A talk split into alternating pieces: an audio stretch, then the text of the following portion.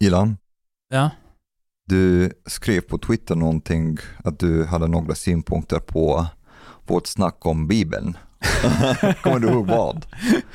Ja, Okej. ehm, Vem är du att ha synpunkter?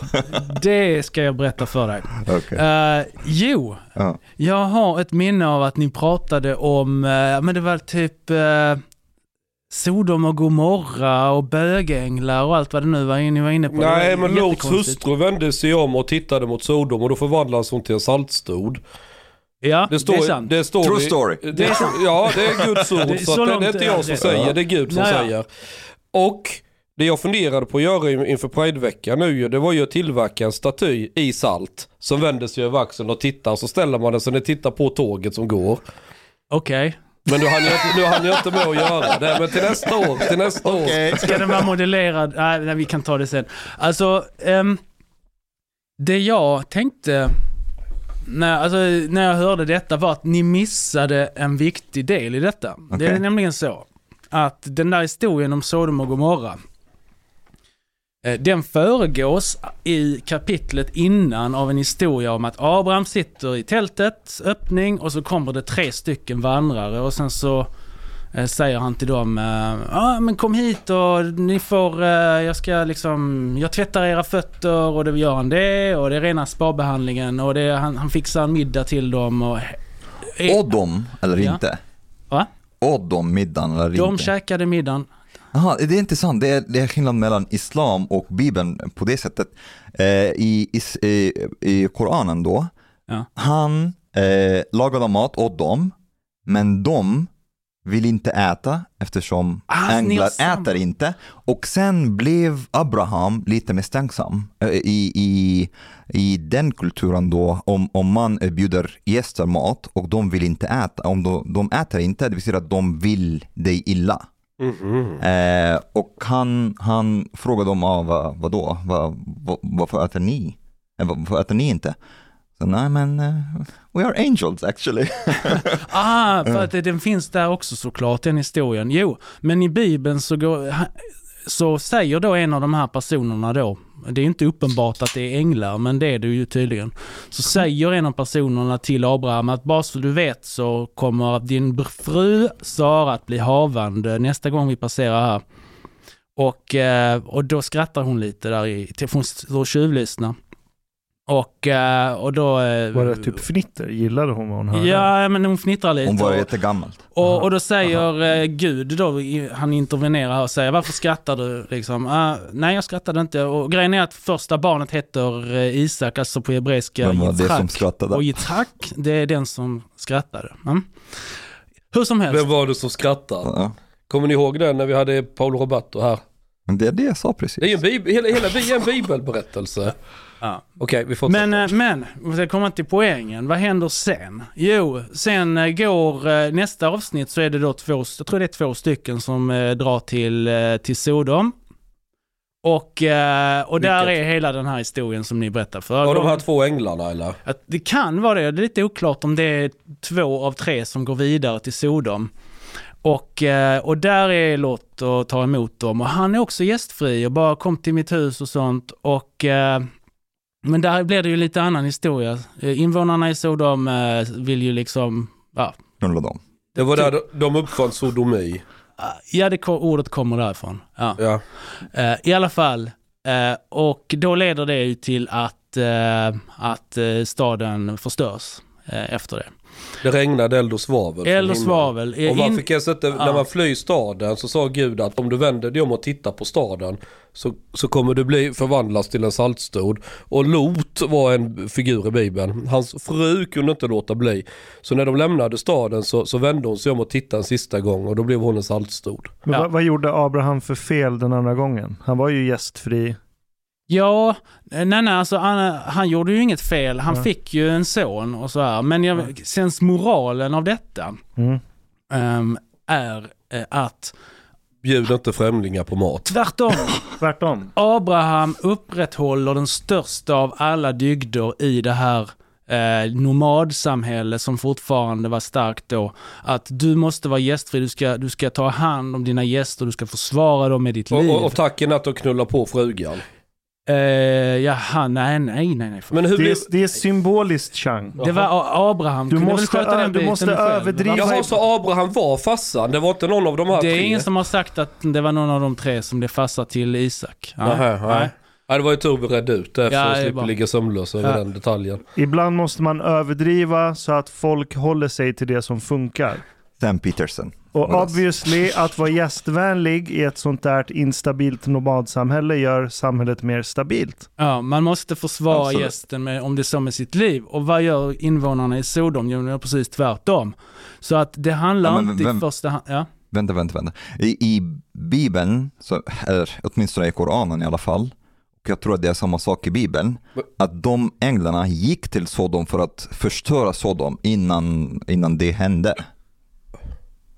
Så de, de, de, sa eh, till Abraham, i, i Koranen i alla fall, de sa till Abraham att vi ska dit till Sodom förstöra staden eftersom de, ja, väl, Ja, det, Det- det är det- någonting det är om att men. eh, synderna i Sodom eh, skriker ända upp till himlen. Där är vissa sådana ja, och, och han, men, men jag tror inte det sa, framgår då när de är hos Men är inte det Abraham. väldigt gästvänligt ställe Sodom? Om det liksom, jag menar... Om man vill få till det. Ja, jag menar det är väl höjden av gästvänlighet liksom. Eh, Lånar för- du frugan Det eller blir lånar... för gästvänligt så då... det är lite för... Eller, för eller det kommer en gäst och istället för mat så blir han rövknullad bokstavligen. Vet du, Ja. det var säkert några som provade det också. Och då kom man på att vi måste göra en ny berättelse i Bibeln om att det inte är bra att vara prostituerad. Inte det, du tjänar ju pengar ju skitlätt. Behöver knappt anstränga dig, du bara lägger dig på magen Det är en och prostituerad som är hjältinnan i, eh, när det, det är senare tror jag, det är när Joshua, alltså eh, Jo- Joshua heter det väl tror jag på. Joshua. Ja, Mm. eh, när de ska inta eh, Jeriko. Jerikos murar, då Ja. gick de en massa varv runt och Eh, blåste i jag tror det är en, en prostituerad där som är liksom lite spion. Ja hon fällde ju ut ett Eller hon snöre räddar- ur ena ja, du tornet. kan, du kan, Eh, titta. ett rött snöre och det tornet rasade aldrig. Men, det- allt annat Ah, rasade. de hjälper, hon hjälper ett par spioner, så de skickar dit ett par spioner. Hur ska vi göra med ja, sju varv gick de. Men vad, har är- inte sagt vad, något fel vad- då. vad är sensmoralen i den prostituerade med snöret då? För det måste finnas en sensmoral, annars borde, finns den inte i Bibeln. Det är poängen med hela Bibeln.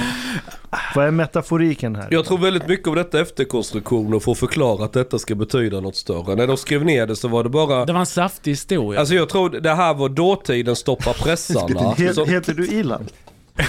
nej men jag är väl lika mycket jude som han höll jag på att säga. Är du verkligen? Ja jag vet inte. Jag har kvar förhuden i och för Ja, sig. men eh, eh, Mr Sam Peterson, vad, vad betyder storyn? Nej, men jag, jag låter först de andra berätta Ja. sina teorier, Ja. sen kan jag berätta Sen kan sanningen. du berätta den kan du berätta sanningen. Jag har inte tänkt närmare på just Jerikos Mm. sköka och eh, hennes hjälp till spionerna. Om det finns någon sensmoral. Um, Kanske att även en sköka kan vara en bra människa.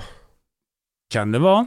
Det kan ju också tolkas negativt och säga att ja, ja, hon hjälper vem som helst, bara liksom eh, hon får betalt. Sens, sensmoralen här är att ditt löfte till Gud är större än vad du gör med din kropp. Ashkan, skriv du nu inte på, på Facebook eh, Vatikanen har inte förstått Bibeln? Korrekt. Alltså, Gjorde du det? jag gillar, jag gillar ödmjukheten. Vilka anspråk. Men det ligger någonting i det. Ja, det ligger någonting i det. Du vad? I att Vatikanen kanske har... eh, Alltså man har fastnat vid fel grejer liksom. Eh, Man ser inte den stora bilden. Alltså om man läser Toran, hur judarna tolkar gamla testamentet eller Toran, vilket vi nu vill kalla det. Så är det ju jävligt laid back, eh, så här, vad ska man säga, pragmatiskt. Ja, folk gör fel, deal with it. Medan den kristna kyrkan vill alltid hitta någon jättestor viktig sensmoral i allting. Det, eller det är det intrycket jag får i alla fall. Alltså om man, det är klart att om man nu lutar större delen av religionen på det gamla testamentet, då kräver ju det rätt mycket tolkningar för att det ska bli någon vett av det. för det är ju rena, det är ju rena Game of Thrones bitvis. Och Ja, ja, Så alltså, att det, det, Det är lite då, stoppa pressarna också över det. Kristendomen har väl kanske lite lättare på det sättet. Men har vi Nya Testamentet, har vi Jesus, hans eh, lära är lite lite mer koherent på något sätt. Man kan Lite säga, kamratposten. ja, och eh, det gamla testamentet har vi kvar för där finns saftiga historier och där finns en hel del nyttigt att... den är att, mer eh, hårdrock. Playboy. Ja, så. Men, men, eh, men nu är det det nya som gäller enligt de kristna då va. Men, men det är klart, judendomen har ju en jättestor så här uttolkningstradition med du vet Talmud och Mishnah och hela den De biten. sitter de där med de skruvlockarna ja, och, och sitta och funderar. tolka och diskutera. Men det är sant, det finns ju en tradition av att, att diskutera och det gör ju till och med figurerna i Gamla Testamenten. Abraham har ju ett praktgräl med Gud ganska kort innan den här incidenten med eh, Sodom. Mm. Som- Där han räddar Sodom dessutom. Jaha. Eh, han ger dem lite respit. Eh, Så det går, att, det går att kohandla lite med Gud han också. har ju jätte, han, han, han, han lockar in Gud i en, i en fälla, rent argumentationsmässigt Oj. då. Han säger så här typ. eh, om där finns, uh, okej du säger att du vill för, fördärva Sodom och Gomorra. Uh, om där finns eh, 50 uh, rättrådiga Ja. i Sodom och Gomorra, tänker du eh, döda allihopa då? Och då säger Gud någonting i stil med att nej, är det 50 så ja, då låter jag det nog vara. Okej, men eh, 30 då? Nej, jag måste nog låta 30 rättrådiga vara kvar då också. Och så fortsätter nedräkningen så. Och Men då, om det bara Gud, finns en Gud är ju fast i en fälla. Han kan ju liksom inte säga att jo, när vi är nere på åtta, då dödar jag allihopa. Men, men Sensmoralen där. Det är, en, det är en väldigt djup läxa. Att det går inte att dela in verkligheten i svart och vitt. Men, men, det går det, inte alltid att dra en specifik gräns. men vem är Gud i det exemplet? Är det Abraham eller Gud? Alltså, Men Abraham grälar med Gud. Han jo men, att, men förstår du i exemplet? Den som har... I Bibeln står ju att Gud är alfa och omega. Han är allt. Han har skapat hela världen, han ser allt, han vet allt, han är allsmäktig. Det finns lite olika... Ändå så vinner någon jävla getaherde i öknen en Är det, diskussion är det som med så att Gud. Gud har en konversation med sig själv? Kanske Abraham Eh, var schizofren. Är, är det en möjlighet? Ilan, hur kommer det sig att du kan så mycket om Ja. biblisk lära? Ja, nej, men det, det finns ju ett intresse såklart eh, i grunden. Så. Varför? Även om jag inte är särskilt, jag är väl ganska agnostisk lagd så, jag är inte så... Jag har en teori om Ja. varför. Men eh, ja, vadå? Men, men Det är vänta, för vänta, att vänta. Ilan i smyg är lite sodomit. Så då är det, det, det är egentligen bara att läsa på om sin egen historia. Ja. Men vänta, jag vill säga, jag vill säga någonting bara smyg om, om kohandel eh, med Gud. I islam, det finns en, eh, en story när Muhammed åkte till, eh, till himlen på en åsna. With wings. Va, varför skrattar ni för? Det, det har Ja, hänt. jag vet. En åsna med vingar. Ja, Mm. Borat det finns ingen den. sensmoral i det.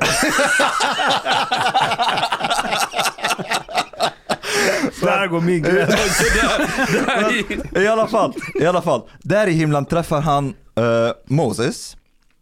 Och Det här låter som en rolig historia. det, det, det är i islam. Det är, Ja. det, Vem var det som åkte true på, story. vem var det som åkte på åsnan Mohammed. till himlen? Muhammed. Muhammed, ja, men han, han träffade Där Mo- träffade han Moses. Där träffade Moses, ja. ja. där. Och eh, sen Moses sa till honom att Gud, Allah, vill att muslimerna ska be 50 gånger per dag. 50 gånger? 50 gånger. Och sen Muhammed, oh, det är för mycket, jag vet inte om jag kan be mina följare om 50 gånger uh, bön per dag. Kan du inte gå och be, be Gud lite, ja, shake it a little. och han går dit. Okej, Allah säger 30 gånger per dag. 30 gånger, det är för mycket. De kan inte be 30 gånger per dag. Kan du inte försöka igen? Han går igen, 20 gånger, 10 gånger. Han kom till slut fem gånger per dag. Och han, han, eh, Mohammed säger till Moses, fem gånger, kanske lite för mycket, kan du inte försöka igen? Moses, nej det, det räcker nu. I'm a bit, I'm a bit embarrassed. Jag ska Vänta inte gå lite, är tillbaka. det här kulturen med, med sista pris kompis kom ifrån? Man börjar högt och sen diskuterar man sig ända till det tar Ja, stopp. det är ju rena matthandlare. Ja, ja, det är... Men, men, men eh, står det verkligen så? Ja, ja. Men vänta, om man då är bokstavstrogen muslim, salafi, då borde man ju be 50 gånger om dagen. Om det är det Gud har sagt från första början. Nej, inte Vadå riktigt. nej? Inte Men om riktigt. Gud accepterar det sista priset fem gånger om dagen. Men hans riktiga sanna Nej, nej, nej. ord var nej, nej. 50. Om du är riktig salafi, du förstår att Gud vill att det ska bli fem gånger per dag. In, eventually. Han vet allt, han, he can see the future. Ah, okej. Är, är, är du inte troende Ilan? Inte särskilt. Alltså, Du, du betvivlar att eh, Muhammed åkte på en å, åsna med vingar till, och pratade med Moses i himlen. ja, Du ifrågasätter detta? ja, jag gör det faktiskt. Men, ja herregud, vi har en apostat Vad här. vad- vad- vad är, vad, är, vad är du särskilt inte troende på? Nej men alltså jag, jag ser ju det bibliska som en jävligt viktig de- eh, sak att, um, att kunna ett och annat om därför att det lär oss någonting om vår egen kultur, vår historia, om konsten inte minst. Är man lite konstintresserad så blir man um, lite analfabet nästan om man går på museer och inte förstår och inte kan någonting om Bibeln. Va? Så det är lite mer så, den infallsvinkeln jag har på det hela. Um, troende, nej, alltså, men inte, jag, jag, kan inte heller säga att jag är en, en brinnande ateist, utan ganska så, ja, tillbakalutad i det där och får Gud se. kanske finns.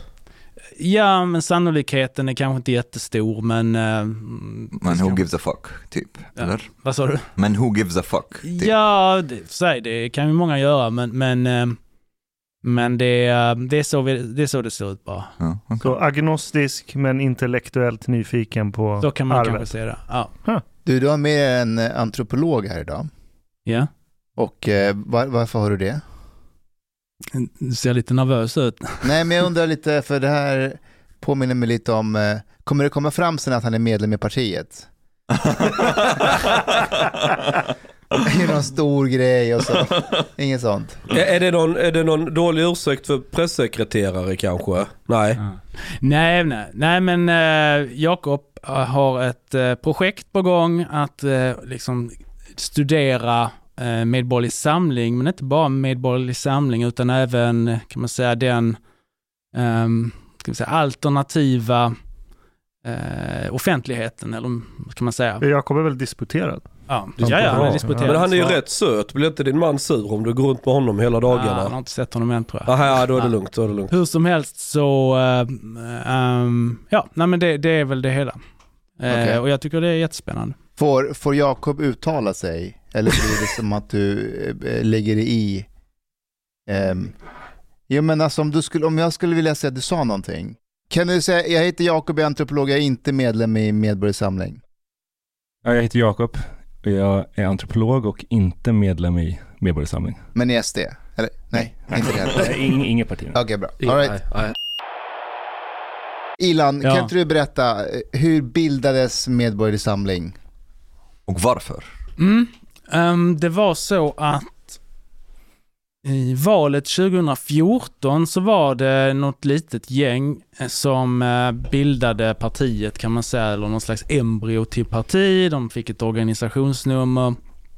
Jag var inte med då i det gänget utan jag fick lite eh, texter och så som jag skulle titta på. Men hette det inte någonting annat då? Jo, det hette det Borgerlig framtid. Så hette det. Ja. Och eh, jag tänkte i, det läget att nej, jag, jag ska inte in i partipolitik överhuvudtaget. Jag eh, satt då utomlands, jag satt i, i Tel Aviv i Israel i ett år och skrev på en essäsamling och lite sådana saker. Eh, Domare kan ingen vara. Just det.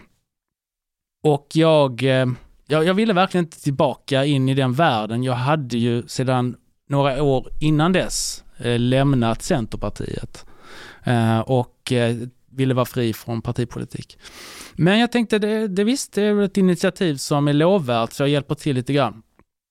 Sen kom decemberöverenskommelsen, den 27 december 2014, och det blev lite ett startskott. Då tänkte jag, nej det här funkar ju inte. Men samtidigt, SD kom in i riksdagen. Och hade du inte funderingar på att joina där? Nej, Varför inte? jag... Ja, alltså jag, jag är...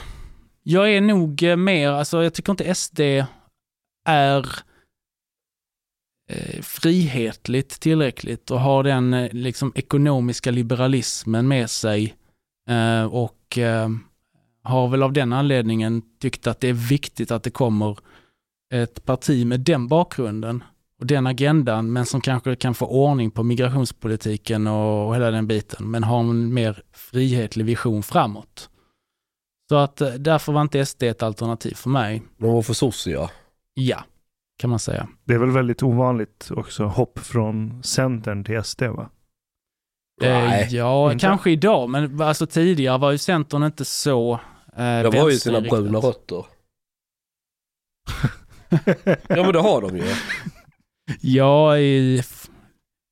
Alltså det, det, det, den i SD som har varit mest höger eller radikal, han hette Patrik En. Han blev ju utesluten sen ju. Det var ju han som skulle, när de skulle redovisa budgeten i, i Göteborg så var det Hitlers favoritkonstnär. Och Pat, Patrik En roade sig med väldigt mycket med olika Hitler-referenser och Nazityskland. Han har kallat sig strasserist och det var ju vänsterfalangen inom nazistpartiet, Strasser. Jag tror Malcolm Schöne kallar sig strasserist också för övrigt, men äh, skit i det. Ehm, så den som har varit mest nazibetonad av alla jag träffat i SD var Patrik En och han kom från Centerpartiet. Jag känner igen det namnet. Jag tror han var lite aktiv i studentförbundet ett tag. Eh, Kan han ha varit någonstans där i Dalsland? Eller, Eh, eh, på ja, det, hållet? stämmer. Det är utanför Göteborg och Ja. upp mot där någonstans. Det kan Mm. stämma. Mm. Du, du ska fortsätta strax. Såg ni att det har kommit ut en ny bok om Trump? Nej. Det är två journalister, en Ännu från, en eh, bok. Ja, men en från New York Times och en från eh, New Yorker. Eh, New York Post. Ja, ni, aha. Eh, och det som är speciellt med den här boken det är att de har eh, intervjuat alla de här generaler som han har omgett sig med, eller omgett sig med. Mm. Du vet General Kelly, General Mattis och Ja. några andra. Det här är så högt respekterade. Så de avslöjar vad som gick bakom kulisserna och då hade han ett samtal med General Kelly. Där han, eh, han blev arg. Att han, fick inte, han ville ha en parad ju, i USA. En Militärparad. militär parad. Och han ville inte ha med krigsskadade veteraner, för det såg inte bra ut, sa han. Shit. Och General Kelly hade en son som hade dött i Afghanistan. Ja, ja, hur som helst. Då säger han till eh, General Kelly, you fucking generals. Eh, varför kan inte ni vara lika lojala som generalerna i Tyskland? Och då säger General Kelly, vilka generaler? Han bara, de från andra världskriget. Och då säger General Kelly, du vet att flera av de här generalerna försökte döda Hitler vid flera tillfällen. Von Stauffenberg. Exakt. Ja. Och då säger Trump, no, no, no, no, they were totally loyal to him. Trump är bara... Alltså, om han vinner igen. Okej, Han, han, han skulle kunna vinna igen faktiskt. ja, så eh, en bröt i partiet Ja. 20... Tillbaka till, Mm. eh, det var en snabb övergång där. Uh, jo, um, ja, så jag gick med i, i januari 2015 och uh, vi byggde parti, ut, utvecklade politiken, antog program och hela den biten. Och sen hade vi en uh, liten, kan vi säga, kris i partiet någonstans där runt sommaren 2016. Eh, partistyrelsen och han som var med och grundade partiet hade lite olika uppfattningar om man skulle leda det och sådär. Vad var, um, vad var det där liksom krockade i? Ja, alltså jag tror det var, det var inte så mycket ideologi eller, eller politik, utan det var nog lite mer hur man skulle driva det och hur involverad skulle ehm, partiets eh, styrelse och medlemmar vara i det. Eh, det, det, det, det är nog ganska vanligt att organisationer som är, blir ny, som är nya och växer eh, förr eller senare kommer till en sån här kris där kanske någon av grundarna och de nya tillkomna inte riktigt är överens. Det är en sån här klassiker inom företag som växer, som har varit familjeföretag först till exempel. Eh, gäller för övrigt eh, nytillträdda ledare i så här nya stater och sånt där också. De kanske var bra på att bedriva fri, be, befrielsekrig men mindre bra på att administrera och sköta en stat. Ja, och så vidare och så vidare. Så att eh, det blev en brytning där och eh, då blev jag tillfrågad. Jag var inte alls riktigt eh, beredd på det egentligen.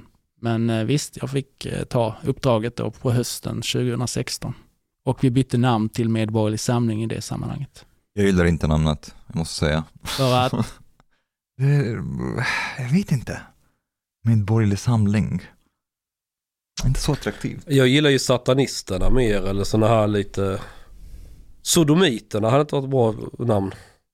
nej jag vet inte. Men eh, det, du har inget särskilt skäl till att du inte... Men det låter inte bara lockande. Aha, ja. Du gillar inte samlingar. Kanske. Det Du vill ha mer splittring? Vet du vad det betyder? jag vet vad det betyder, men, men det låter inte så bra. Vad betyder det då? En samling av medborgare.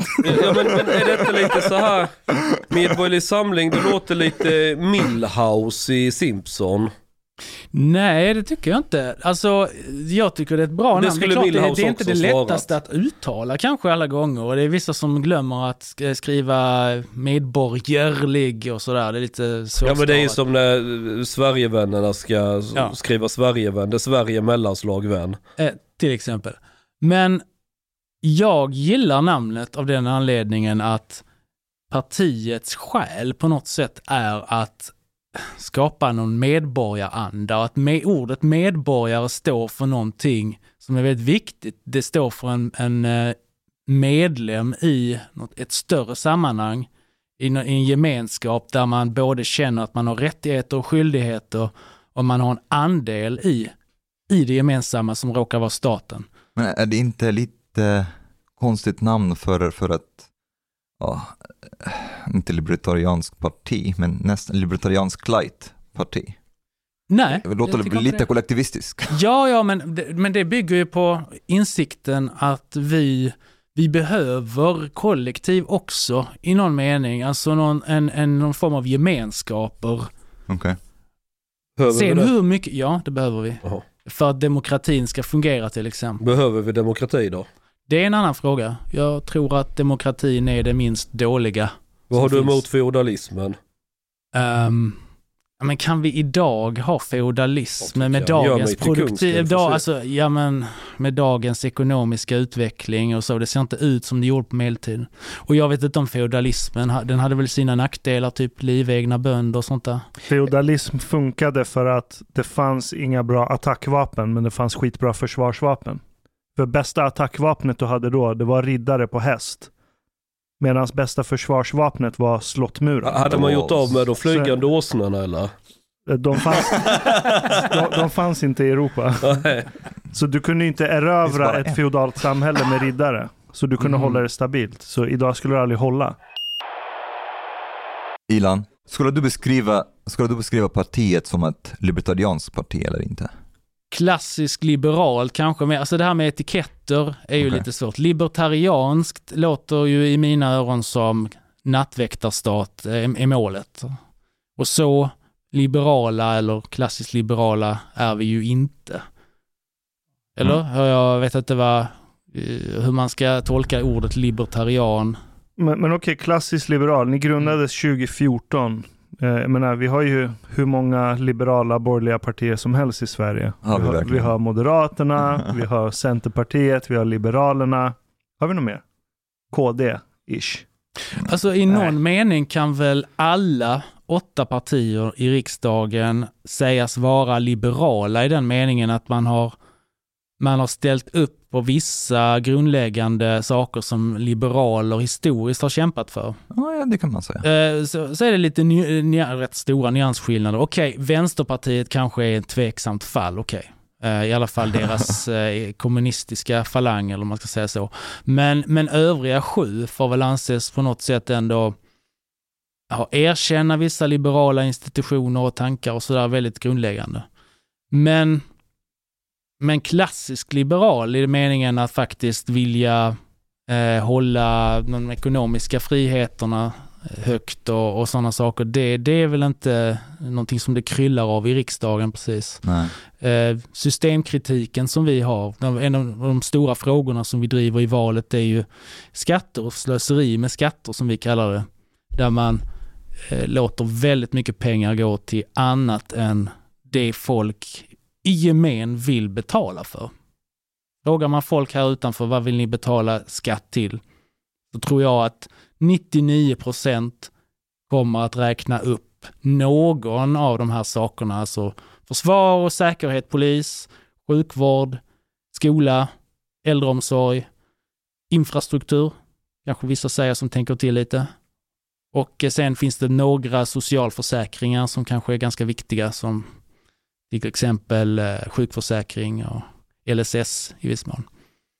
Där, där tror jag de ligger allihopa. Men ändå så går miljarder och åter miljarder och kanske nästan hälften av statsbudgeten till annat. Mm. Är det så ni... Ja, inte riktigt kanske, men det beror på hur man räknar. Det är lite svårt att räkna på det, men, men, eh, men jag, jag uppskattar att eh, ja, knappt hälften av statsbudgeten går till, till andra ändamål. Och det, sen är det klart, pensionerna ligger ju där också om man tittar på utgifterna. Det är en ganska stor grej. Och det vill de, så länge vi har det pensionssystemet vi har så får väl staten betala pensionerna. Eh, men, men det är ändå, det säger ju någonting om klyftan. Jag skulle säga, jag skulle säga en demokratisk klyfta mellan eh, vad folk vill betala skatt för och vad pengarna läcker till. Mm. Är det ett problem som du tror många svenskar skulle hålla med om? Många håller med om den beskrivningen, ja. Många är frustrerade för att Visst, man kan skoja lite om att det är små potatis i sammanhanget och det är, ofta blir det små symbolgrejer som retar folk. Alltifrån kommunpoeter och kommunkoreografer till eh, rosa hästar på piedestal och lite sånt. Alltså sådana här konstgrejer och sånt. Det är någon miljon här och ett par miljoner där, men det är väldigt, väldigt många sådana projekt. Och det, då blir det pengar. Jag tror att många svenskar håller med om att skatten kanske, det, finns, att det finns skatteslöseri, men kanske inte håller med att skatten är för hög. Förstår du? Att svenskar inte håller med om det? Ja. Att skatten är för hög i Sverige? ja. Jag har svårt att tro, jag tror att de flesta svenskar vill ha kvar välfärdsstaten, en stor majoritet vill det, men om möjligheten att sänka skatterna, det skulle de inte vara emot tror jag. Tror ni verkligen? Jag tror inte det.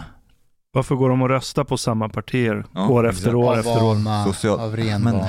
Ja, jag vet Alltså. Det, jag tror att många skulle hålla med om mycket av det du beskriver om skatteslöseriet, men det är inget annat parti som pratar om det så som ni gör. Nej. Och ni är nya och då tänker man, äh, vågar vi chansa på dem? Men många på vänsterkanten också eh, säger att ni är, eller anklagar er för att vara SD light. Varför mm, tycker du så? Alltså i valrörelsen 2018, då var vårt elddop, vår första riktiga eh, valrörelse, eh, så fick vi vissa sådana stämplar och det var väl för att vi var ganska explicita då med att invandrings och integrationspolitiken behöver läggas om ganska ordentligt. Eh, I årets valrörelse upplever jag att det är betydligt mindre av det där Nej. gentemot oss, att man säger på det viset. Jag tror det har att göra med att, att eh, andra har ändrat se- sin ståndpunkt i de där frågorna. Men skulle du säga att ni är närmare Moderaterna eller SD? Ideologiskt så är det vi ju närmare besläktade med Moderaterna. Okej. Men eh, ja, Kulturellt? förmodligen, förmodligen närmare Moderaterna. Men det, det är lite svårt för jag tycker samtidigt vi är någonting eget och nytt. Så det, jag vill inte heller säga att vi är som något av de etablerade partierna med några Mm. skillnader där och där, utan det, det är ganska stor skillnad i grunden. Men, men ska man titta på, Moderaterna säger ju att de är liberalkonservativa. Och det säger vi också. Mm. Om vi säger så här, om ni kommer in i riksdagen någon gång, eh, vilka partier ser du att ni skulle samarbeta med eller ha en, ha en allians med? Ja men det, det är ganska givet att vi har mer att samarbeta om med just Moderaterna, Kristdemokraterna, Sverigedemokraterna, Liberalerna kanske om de är kvar. Eh, och, eh, eh, men i övrigt så är inte jag främmande för att prata med alla såklart. Alltså, Nyans, kanske? Ja, skulle du prata med Mikael Yüksel om man ville ha ett samar- valtekniskt samarbete med er? Men valtekniskt samarbete skulle jag inte ingå med. Ja men du är ju, du tillhör ju den abrahamitiska kroknäsarreligionen, han tillhör en annan abrahamitisk kroknäsarreligion. Kan inte ni Ja men han tycker ju annorlunda grejer. Vi får väl och- gå, vi och- får väl gå och- på vad, vad vi tycker. Jag tycker judar och muslimer funkar ju så jävla bra i Ja, Mellanöstern. hur? Varför skulle det inte funka här? Vad, Ja. vad, vad innebär valteknisk eh, samarbete? Det alltså, ja, det är egentligen det var ju lite frågan vad du menade med det, men, eh, men jag tror att... Det är att, eh, så här, du har ett litet parti som med egen kraft inte lyckas ta mandat, men då kan du gå ihop med ett annat och tillsammans så får man tillräckligt mycket och så delar man på de mandaten man får. Det är en valteknisk. Okej. Ja. Typ, man använder din nämnder ibland för att eh, skapa en majoritet eller klämma in någon extra och så Fast här. nu är det två olika saker. I, i, eh, I valet så är valtekniskt samarbete precis det, att, att man går till val under ett gemensamt partinamn och då- och då blir man en, enligt vallagen ett parti. Ett, Ja, ett, ett, enda. ett pseudoparti kan man Men, säga. men man kanske har olika li- eh, valsedlar eh, och eh, det finns olika varianter av det där. Och så blir fördelningen av mandat, efter, då styrs det lite efter vilka valsedlar som lades helt enkelt i urnorna. Sen det du är inne på i kommuner när man ska komma in i nämnder, det är ett litet sånt här politiskt rävspel senare. Men vad var vi någonstans innan vi pratade om valtekniskt samarbete? Eh, jo, det var vilka, Vilka jag kan prata med och sådär. Mm. Eh, ja. Nej men alltså jag, jag tycker ju inte man ska eh, utesluta diskussioner med någon. Det är ju också som, sånt som har plågat svensk politik under lång tid som bekant. Mm. Men, men vad skiljer er från Moderaterna till exempel?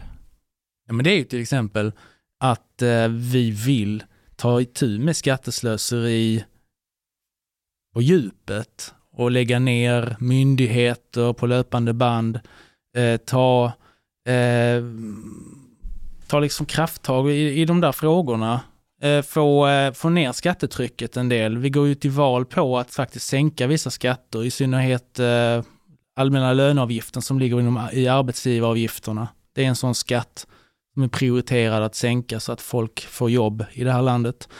Eh, inkomstskatter, den statliga inkomstskatten, höjt grundavdrag, sådana saker. Så ni är Moderaterna på steroider eller? I skattefrågan så eh, går vi faktiskt till val på att göra någonting åt det höga skattetrycket och det gör inte Moderaterna idag. De säger ju att, att de inte ska höja skatterna. Tack så mycket.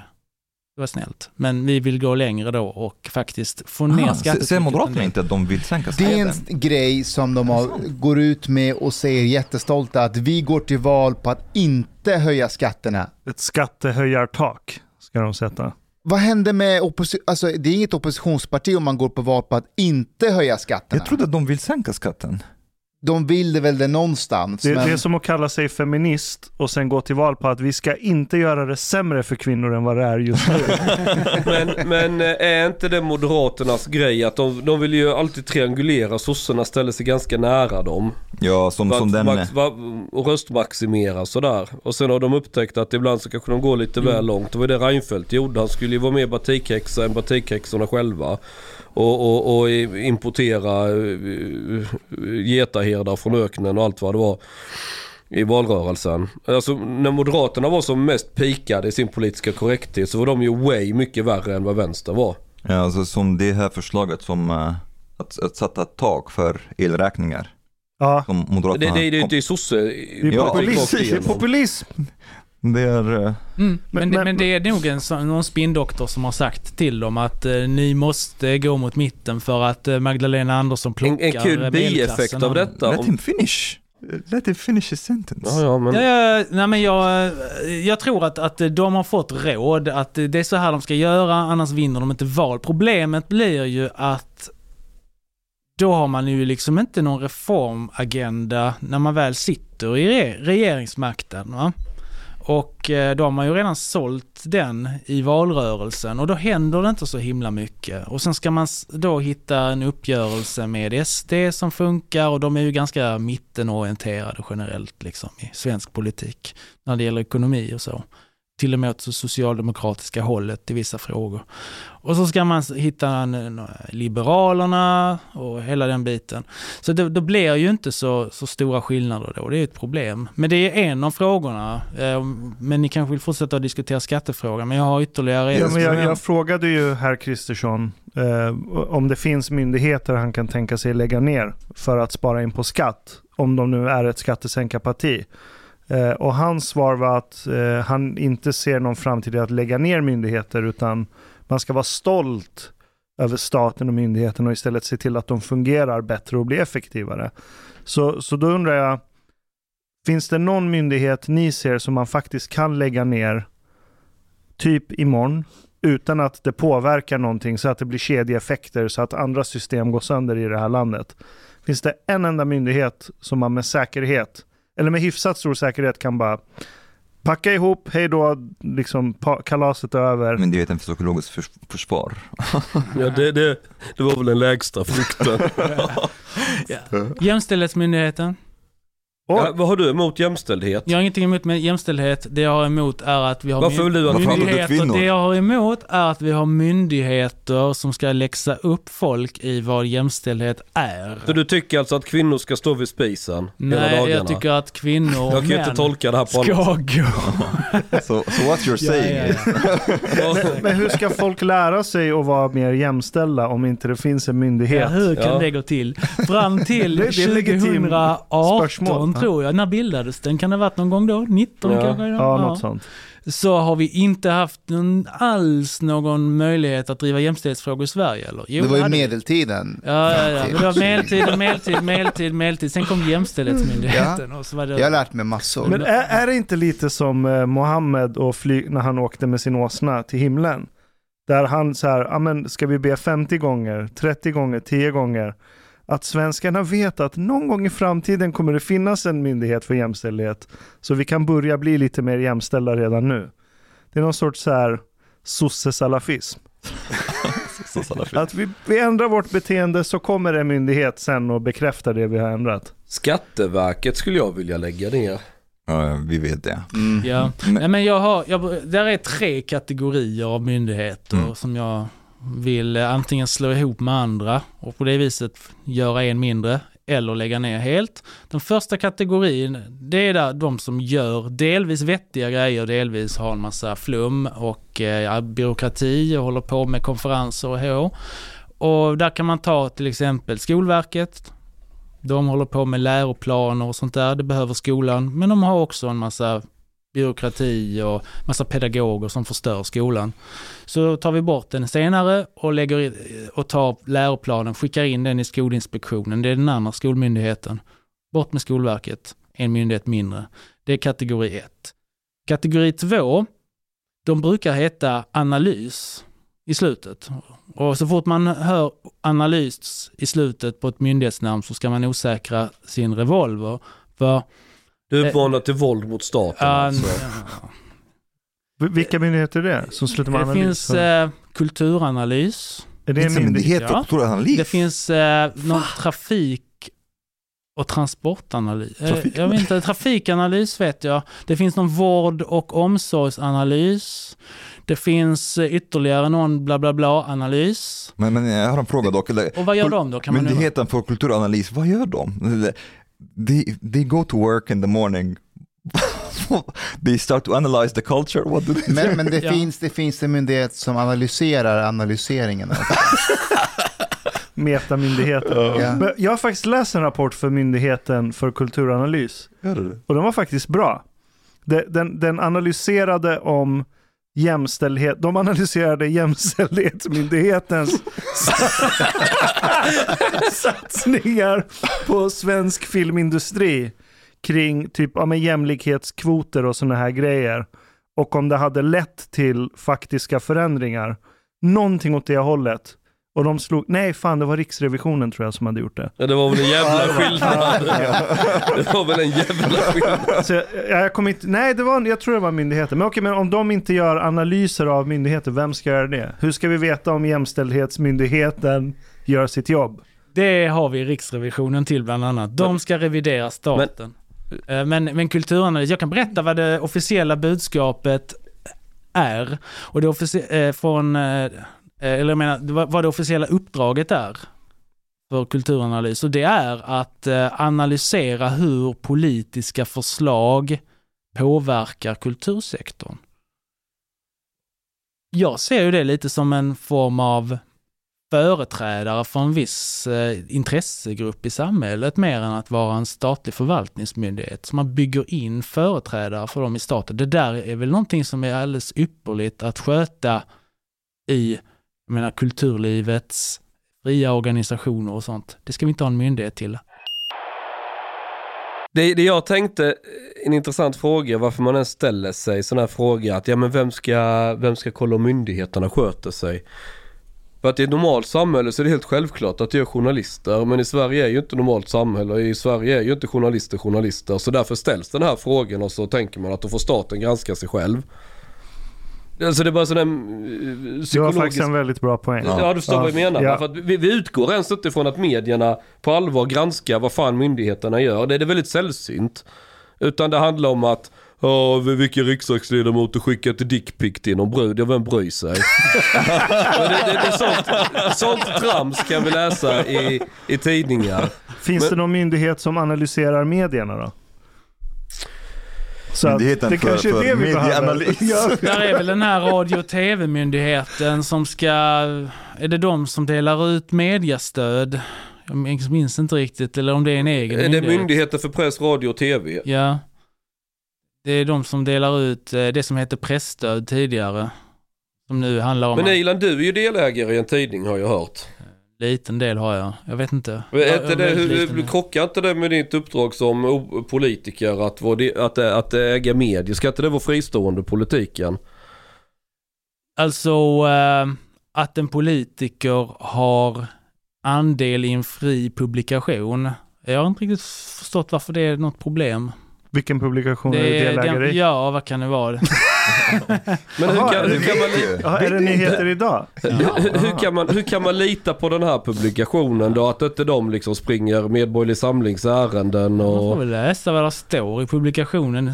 Än så länge så är det ju rätt mycket om vad, ja, annat. Du tog Jag läser inte den, så jag nej, vet det gör- inte. Nej, nej. Men Men, okej, det fanns Ja. två, två kategorier. Den första, där nämnde du Skolverket, Ja. där man kan skära ner och kasta in det som är kvar i Skolinspektionen, sa du va?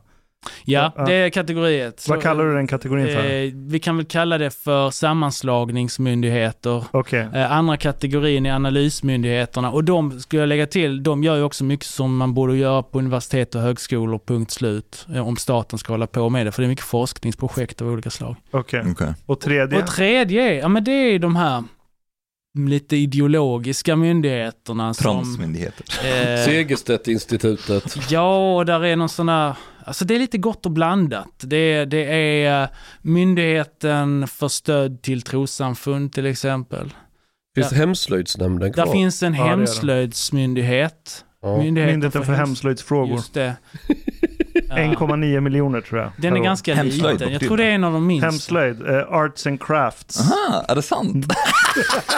Alltså Sverige, Fuck! Sverige när det kommer när det kommer till de här myndigheterna, det är som du vet, det man säger om porr, att alltid du tänker, finns det den här porr? Ja, då finns det. det är It's liksom like Reddit. Ja. There's all kinds of subreddits. Exakt, det är som Flashback, det finns en tråd, det finns en myndighet för allt. Mm, den allra minsta myndigheten, tror jag, är Alkoholsorteringsnämnden. vad, vad gör de? Den eh, tror jag tar emot överklaganden från leverantörer som är sura för att Systembolaget inte har tagit upp deras eh, Finns det myndighet för det? drycker i sitt sortiment. För mig att det är så. Och den, sitter, den, den delar lokal med Kammarkollegiet. Kammarkollegiet är en sån här uråldrig myndighet som sköter lite sådär, vad är statens advokat i olika i rättegångar och lite sånt. Han har lite gott Okej. och blandat. Så när jag får brev från dem så har jag en konflikt med staten alltså. Med eh, Kammarkollegiet. Ja. Eh, kan vara. För om jag har massa skulder hos fogden så ser jag ibland att det kan komma någonting från kammarkollegiet med. Från Kammarkollegiet. Ja men kan inte då, driver inte de in pengar för statens räkning ibland och sådana saker? Det händer. Jag tror de reglerar eh, bland annat eh,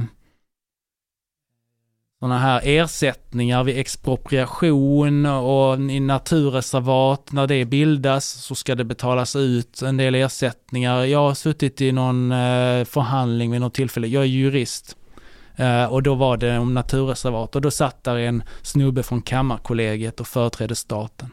Finns det någon myndighet du skulle vilja skapa? Någon ny myndighet? Efter du lagt ner massa myndigheter.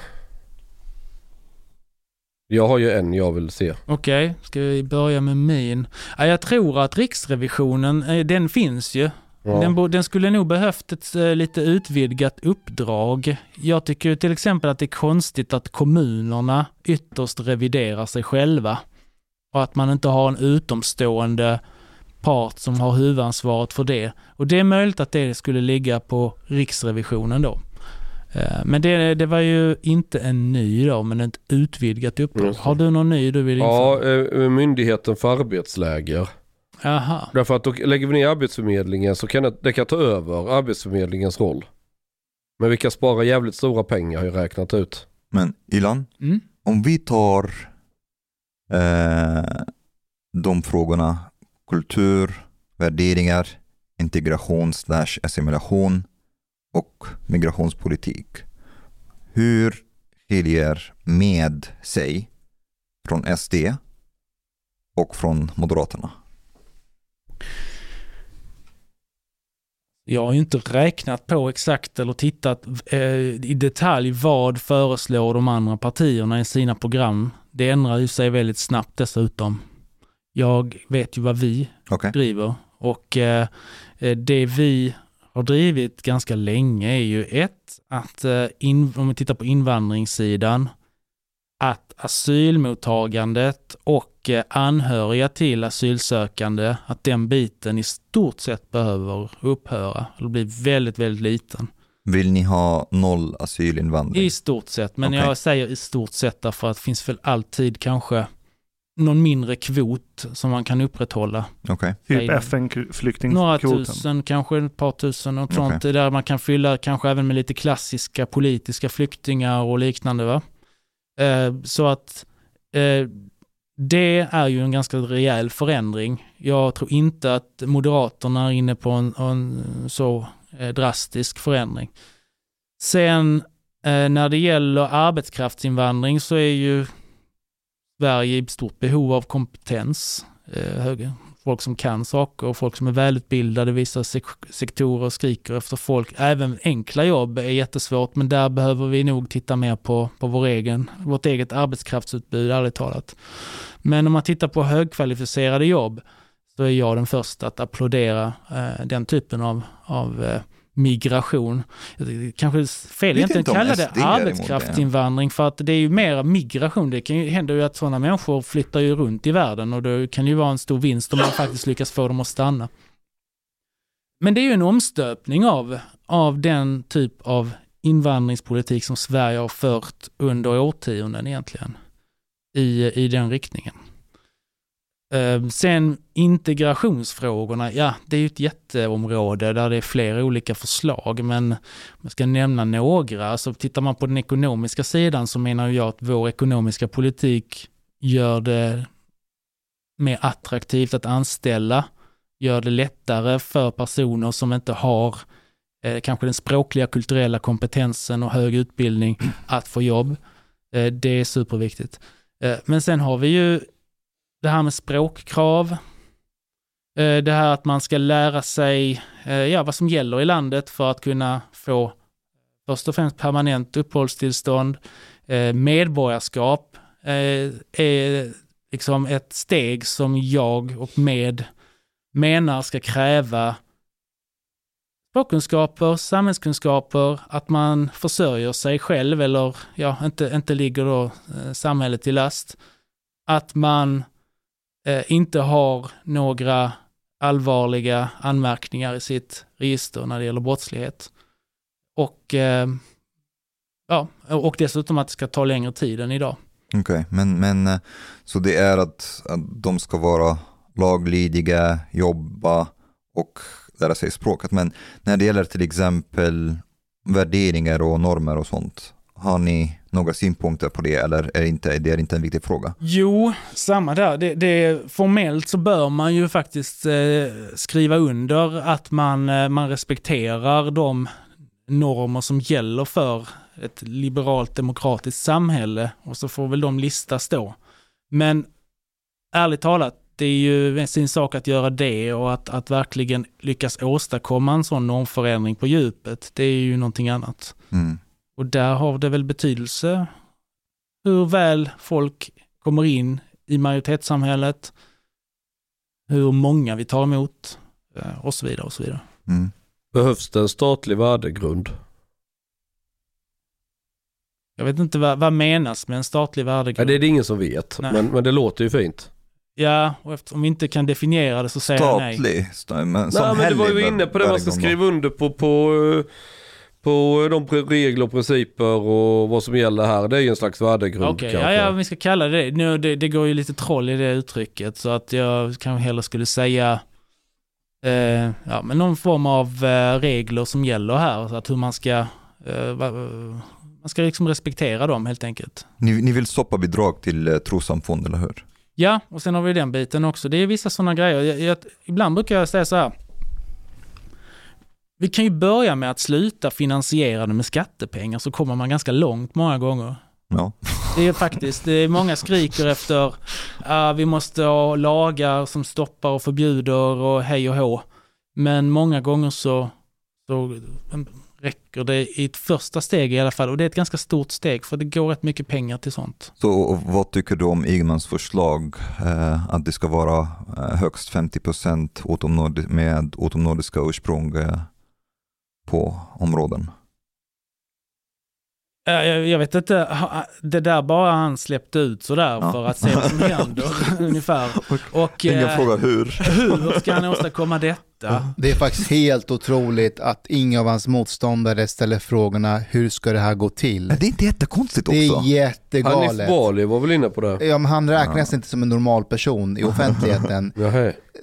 Varför är inga andra motståndare som frågar Men har, honom? har Hanif Bali eh, frågade, han har Ja, eh, Hanif skrivit väl- om... Eh, Det finns inte tillräckligt många svenskar för att blanda. Nej, precis. men han är för den enda som kan frågan. Mm. Och det visar ju på sig att de, hans motståndare kan inte frågan.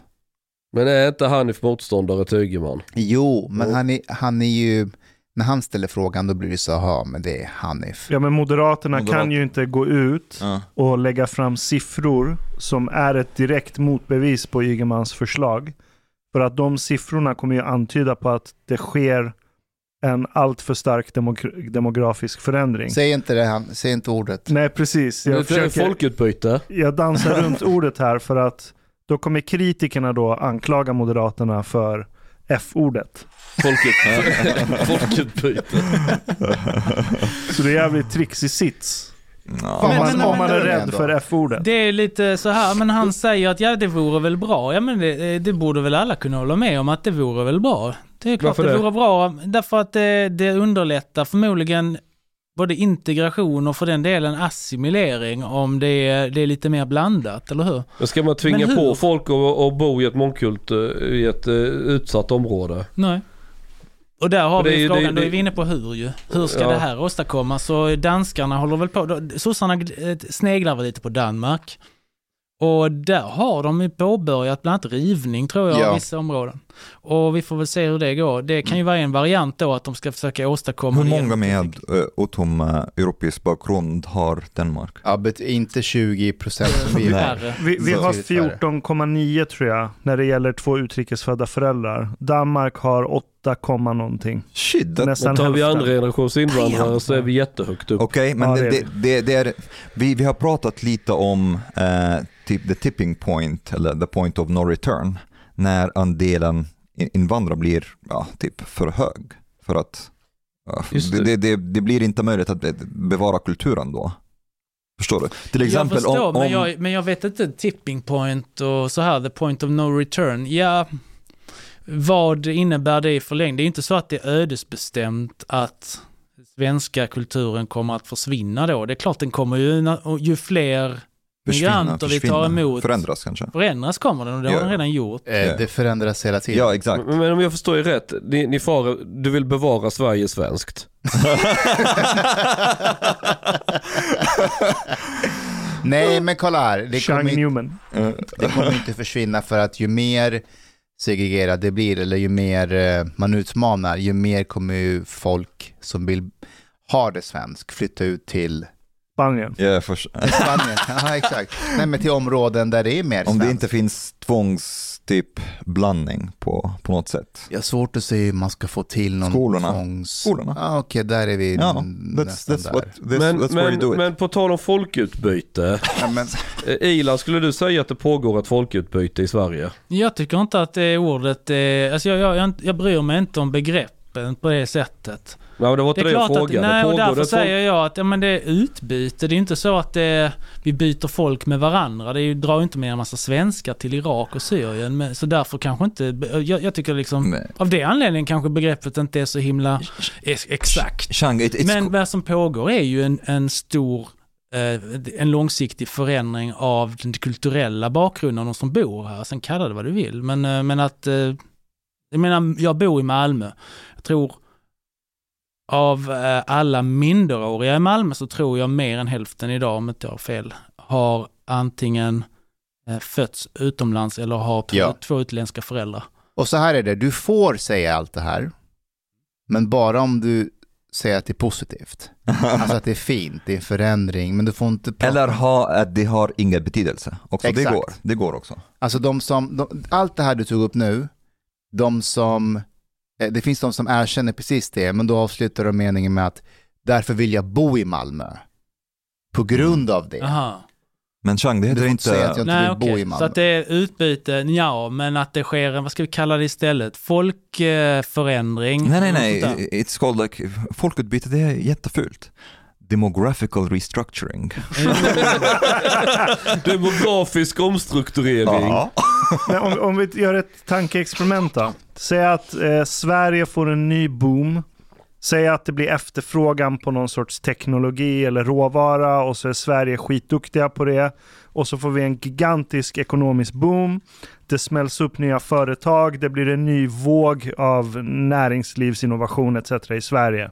Och så har vi enorm kom- kom- kompetensbrist. Vi kommer behöva massa ingenjörer och det ena och det andra. Och så säger vi att inom förloppet av 15 år så kommer det komma två miljoner människor från, säg, Indien och Pakistan och Kenya eh, och Nigeria som har gått alla de här, massa universitet, har skittunga ingenjörsutbildningar. Så kommer de bosätta sig här. Då får vi ju ett en, en enormt demografiskt skifte. Eh, och är, är det ett problem för er politik? Mm, det är en bra fråga. Om, jag, För det är- jag det är tror att, legitim eh, jag tror, ja precis. Nej, men jag tror man ska se på sådana här, saker som inte svart och vitt och de här binära, utan man får faktiskt se att även en sån utveckling kan man ju se ett problem med, därför att, att eh, eh, det leder väl då till att kulturellt svenskar blir en minoritet till slut. Va? Det är inte ekonomisk belastning, men Och- och kulturell det- belastning. Ja, det är inte det- ekonomiskt belastande. Nej, Hur nej, är nej, det en kulturell belastning? Nej, nej, det är kanske inte en belastning på kriminaliteten, kanske inte kommer att gå upp i ett sånt scenario. Nej, det är övre medelklass som Eh, kommer. Ja, men ja. typ. Det, det är möjligt att det, sådana saker kommer att, att eh, klaras ganska bra i det scenariot. Tänk alla varianter av curry. Som, som Indien har Men- men- Men Nigerian- vadå, men- det är en kulturell belastning. Va- Men om du ser det som problematiskt, då är ju du en sån där som vill bevara Sverige svenskt. Men alltså, nej men så här, man behöver inte se saker så svart eller vitt. Att antingen så inte en jävel eller så är det ett måste att, eh, att man kan inte säga nej till 100 miljoner indier liksom, som alla är högskoleutbildade. Man måste ha lite nyans. Man måste... det ordet har väl blivit belastat. Eh, Men, Men- ja, ja, men nej, men alltså, för jag tycker att, att eh, en svensk medborgare och, ska kunna liksom känna sig någorlunda hemma. Det är också någon slags hem liksom. Ett, ett, ett land. Oikos, eh, det betyder hem. Ja, och eh, men, men, eh, men jag håller ju med om att det är en annan situation om vi med det här hypotetiska exempel med två miljoner högutbildade fast de då kommer från väldigt avlägsna kulturer va? om man tittar på svenska och eh, den kenyanska Mm. eller vad det nu var. Jaha, Kenya det är en avlägsen kultur. Ja men olika kulturer har Men det är väl olika... inte alla världsmedborgare? Eh, nej, alla Nej. är medborgare i stater. Jaha. Är det kenyaner som springer långt? De är jävlar de är på att, på på, så vi kommer att vinna Exakt! Chang, för att svara på, på det du sa. Jag vill inte bevara Sverige svensk, jag vill bevara Sverige västerländsk. Mhm. Så jag har inget problem till exempel om massa från Holland eller Ska man bevara Egypten egyptiskt? Eh, det, Chang, det är en av de bättre frågorna du har ställt någonsin faktiskt. eh, det tycker jag inte. Oj. Oj, oj, oj, oj, oj, oj. Det här vill jag höra mer om. Eh, eh, det. Men ni förstår att jag inte, jag är inte like Du är själv- morally neutral. Du är en självhatande invandrare, det var du är. Nej, en jag, onkel jag tror eh, Thomas. Eh, jag tror på, eh, det låter cheesy, men jag tror verkligen på det, på den liberala demokratin. Så mer demokrati, mer rättigheter i Egypten, mer yttrandefrihet och tankefrihet och sådana saker, ja, det vill jag. Och det betyder att Men är- eh, det, det, Egypten kommer inte vara egyptisk på det Men är sättet. inte en del av den fina egyptiska kulturen att det finns lite strypt, Blasfemilas. eh, blasfemi. Ja, men det, det är ju en del av kulturen. Ja, ja, precis. Som, det är det del av kulturen som jag, jag vill inte bevara. Okej. Så det är det jag menar. Jag har en fråga till Ilan. Ja. Kan du eh, Kulturrasist. Tack. en, säg en fördom som finns om eh, medborgarsamling som är etablerad men som verkligen inte stämmer? Oj, ehm, vad kan det vara? Uh, nu låter det som att jag tänker att alla fördomar stämmer, men jag tänker, jag börjar söka vilka fördomar finns. Eh, det, vi har ju det här med SD light och jag vet inte, eller SD för akademiker och sånt där. Det har jag också hört. Ja, Lite rolig. Där är ju rätt mycket Är akademiker. det nu du säger att vi är inte akademiker? Ja, Eller? ju där är ingenjörer så att, eh, ja, ja, jag tror Göteborgs, eh, med, med Göteborg har fått en styrelse nu, jag tror att alla utom en är ingenjörer och sånt där, det är typ 11 stycken. så att det, det är ett parti som kryllar av ingenjörer. Jag är minoritet, jag är jurist, humanist sådär. Ja, nej så att, eh, men, men eh, det är ju inte ett SD-parti så jag förstår inte, så det, den fördomen stämmer ju inte. Det- Har, har ni medlemmar som skickar dickpics och sånt? Eh, som eh, SD menar du? Ja. Eh, jag- Och i, om ja, är de lika välhängda? Vi, vi har en dick big avdelning här. Ja, yes.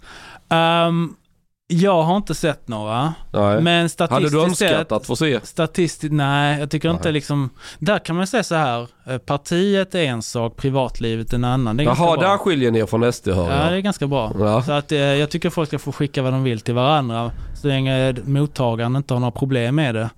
Men, eh, Ja, i, Men SD är inte- ju en stor knullstuga, hela partiet. ja. Ja, ja. Men sånt förekommer inte på era partiträffar? Um, Ja, hade du nu sagt att jo men vi har värsta men det är klart att folk eh, träffar varandra, det är människor. då får du ju fler medlemmar. Du får det, hitta en det, är, USP det är ingenjörer, Chang. Det, Ja, ja, de sysslar inte med Nej. sånt. det är en massa så här autister du vet. Ja, Kan du säga en fördom som finns om partiet som är sant? han sa det precis, autister. Ehm. Men eh, vilka mer fördomar, ni får hjälpa mig nästan, vilka fördomar florerar där ute? Bara det om SD. Ja. och det här om att det är bara akademiker. Men det är ju en jättebra fördom. Det är mycket akademiker. Ja, det, det eh, är jättebra. medlemskåren. Eller vadå? Hur många genusvetare har ni då i partiet? Alltså jag känner inte till någon. Okej, en, en fördom Så det är kanske. inte vilken typ av akademiker som helst? Nej, det är mycket åt det tekniska hållet. I- Fan, i- iranier borde gilla Ja, jag parti. tänkte precis säga det. Mm. Är det många iranier hos er? Um, ja, sådär. Jag, jag, eh, Vi måste nå ut till dem. ja, bättre. ja, det måste vi Du faktiskt. får ju gå ut till alla iranier säga vi har ett parti här som leds av en homosexuell jude. Gå med nu för Ja, fan. men Det- det skulle iranierna i. Sverige Ja. gillar ju Ja. det. Ja, jag säger ju. Iranier. För då kan De de, sig- araber. Då kan de signalera sin västerländskhet. Ja. Ja, om ni hade bytt namn till Akademisk Samling. ge det, ge det två veckor. Okej, och så hade vi fått 0, någonting procent, men en jävla massa iranier. Ja, det är 100 000 iranier bor i Sverige. Ni hade fått 100 000 röster. En, en, så du en, menar att alla iranier röstar efter sin etniska grupp? Eller partiet för tandläkare? Då Men är inte de. det, ja just det. en, en fördom att ni vill mo- nedmontera väl- välfärdsstaten. Ja, det är sant. Mm. Mm. Men då får man definiera vad är välfärdsstaten och jag säger, är det, är det att, att staten ska stå för via skatten då till exempel skola och en del så här äldreomsorg och sånt så är det ju falskt. Då är det en fördom. Eh, Men vi vill ju naturligtvis dra ner en hel del på staten. Har ni många, har ni några medlemmar eh, med bakgrund från Italien i partiet? Ja, där finns ju en. Ja. Ja. Hur, hur kommer det sig att han valde er? Det sprids ju en grej på, eh, i många medier att han sökte sig till er enbart för att ni är för att sexköp. Har aldrig kommit upp när jag Exakt. har pratat med honom. Han har aldrig sagt det heller. Nej, utan han är ju och han, liberalkonservativ. Han har ju gett uttryck för det innan också när man ser när han har kommenterat politik. Det där är fan Och, eh, förtal alltså. Men vänta lite, är inte Medborgerlig Samling, fyller inte de samma roll som nyheter idag fyller i mediesfären? Att om du är journalist och du har bränt dig på någon av de stora tidningarna eller stora, då är det alltid vi som fångar upp dem. Och det, det är lite samma här fast politiskt. Att när du, inte, när du inte kan vara med någon annanstans, ja men då går man till Medborgerlig Samling. Fast det är också en fördom då eftersom väldigt Ni har många... Jan Sjunnesson. Vi har ju ja, ja, men alltså vi kan räkna upp en handfull, men det har att göra med att det är en tolerant partikultur där vi är intresserade av liksom att, att ha högt i tak och, och men, men den stora mängden medlemmar, ja men det, där har vi ju de här eh, liksom medelklassingenjörerna. Finns det någon person inom offentligheten som har bränt sig och som du tänker hoppas fan inte att han söker till oss?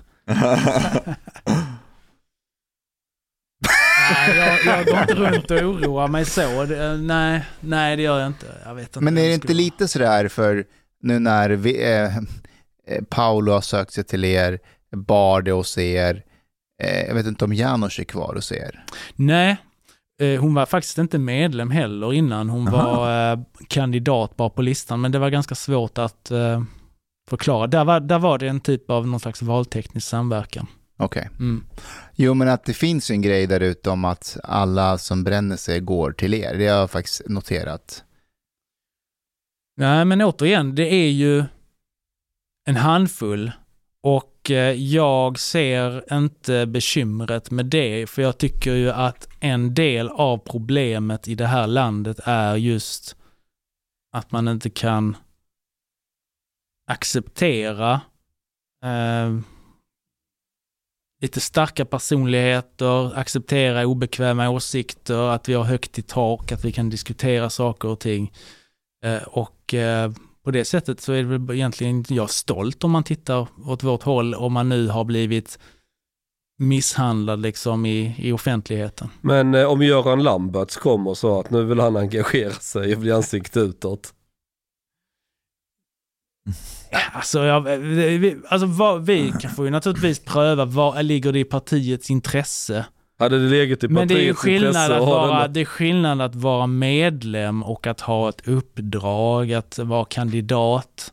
Att eh, bara vara medlem, det tycker inte jag att det ska vara någon Men någon gräns måste väl, om jag hade kommit då, där måste väl ändå gränsen gå. Möjligt, vi får ta det i medlemsutskottet. Jag är lite nyfiken på, ehm, ni, ni får, hur var det, någonting med Pride att ni inte får gå med Ah, där? right. Just Vad det. handlar det om? Kan inte du ta det och, och liksom den här... Varför är, du, varför är du homofob? Jo, det ska jag berätta. Ja. Din tidning är inblandad i det där. Skyll på mig. Skyll, inte, skyll på juden. Ska du inte säga vår tidningen inblandad? Ja, egentligen. Ja men ta det där, för det där är lite, det är en, hur, hur har det sett ut bakom kulisserna och, och Jo, eh, i 2018 så tänkte vi att ah, men vi söker för att stå i Pride Park, alltså i själva utställningsområdet där det är en massa tält och företag och organisationer eh, står där och ja, delar ut eh, material. Liksom. Eh, där ska vi vara. Mm, vi sökte och eh, tiden gick. Vi fick aldrig något svar, vi påminde och sen plötsligt så kom det ett nej. Och då var den officiella anledningen till det att jag hade skrivit en krönika i Nyheter Idag innan ens jag blev partiordförande där jag eh, kritiserade vi kan kalla det för eh, HBT-etablissemanget i Sverige. Eh, jag var rätt så sur därför att det hade precis varit en massaker i Florida, tror jag, Orlando, Just det. På en, eh, nattklubb, på en va? eh, nattklubb. Mm. Och eh, eh, det var någon förvirrad eh, islamist. Heter han inte Dessutom var- Omar? Han? Jo, han heter Omar. Ja, han var nog lite psykiskt sjuk och lite allt möjligt, men han var i alla fall, han trodde han skulle göra det här för, eh, för IS liksom. Och det första debatten i Sverige kommer att handla om är hur ska vi se till att detta inte gynnar SD? Mhm. Och hur ska vi se till att inte folk blir arga på muslimer i stort? Och den andra frågan kan man naturligtvis ha lite sympati för kanske, men den första, jag menar, kom igen. Eh, det, det, var- det är helt bisarrt. Här finns ett problem. Här finns alltså radikal islam, islamism verkar ju, om vi nu har vissa, ja, det, det, det ökar ju risken för sådana här dåd i framtiden i Europa om vi har, eh, det, fortsätter att föra den politik vi för på invandringsområdet och så. Och det är mycket riktigt, här har ju varit någonting i Oslo nu eh, nyligen. Nå, Ehm, det var jag tog jag upp och sen så tog jag också upp att eh, jag tycker själva kombinationen HBTQ, jag, ty- jag tycker HBTQ-person är ett konstigt ord. HBTQIA+. Ja, exakt om man ska vara noggrann. Men jag menar, är jag en HBTQ-person? Jag är inte trans. Men du Varför är, du är- är lite feminin av dig. Jag vill inte. Tycker du det? Ja, du känns lite gay. Ja, ah, okej. Jag är lite gay då. Ja. Ja men alltså, eh, om, Men om jag som om homo, män ja, nästan, är, är, jag, är jag liksom, eh, jag vet inte, HBTQ, alltså jag, så jag tyckte det, den kombinationen, eh, att, eh, vad, varför säger man på det sättet? Och då tog jag också upp att ja, men det är egentligen två olika saker därför att det ena handlar om sexualitet och det andra handlar om könsidentitet eller könsuttryck eller vad man ska säga. Eh, och det är två olika grejer. Det är till och med så att eh, bland eh, transvestiter, alltså folk som klär sig i det motsatta könets kläder, i alla fall på den manliga sidan, där de flesta heterosexuella. Så det har ingenting med, Mhm. eh, med deras sexuella läggning att göra. Om man nu menar att eh, om man nu inte lägger eh, liksom in det här som en slags sexualitetsgrej. Men, Man klär sig i fruntimmerkläder men, men vill fortfarande spänna på ett fruntimmer. Exakt.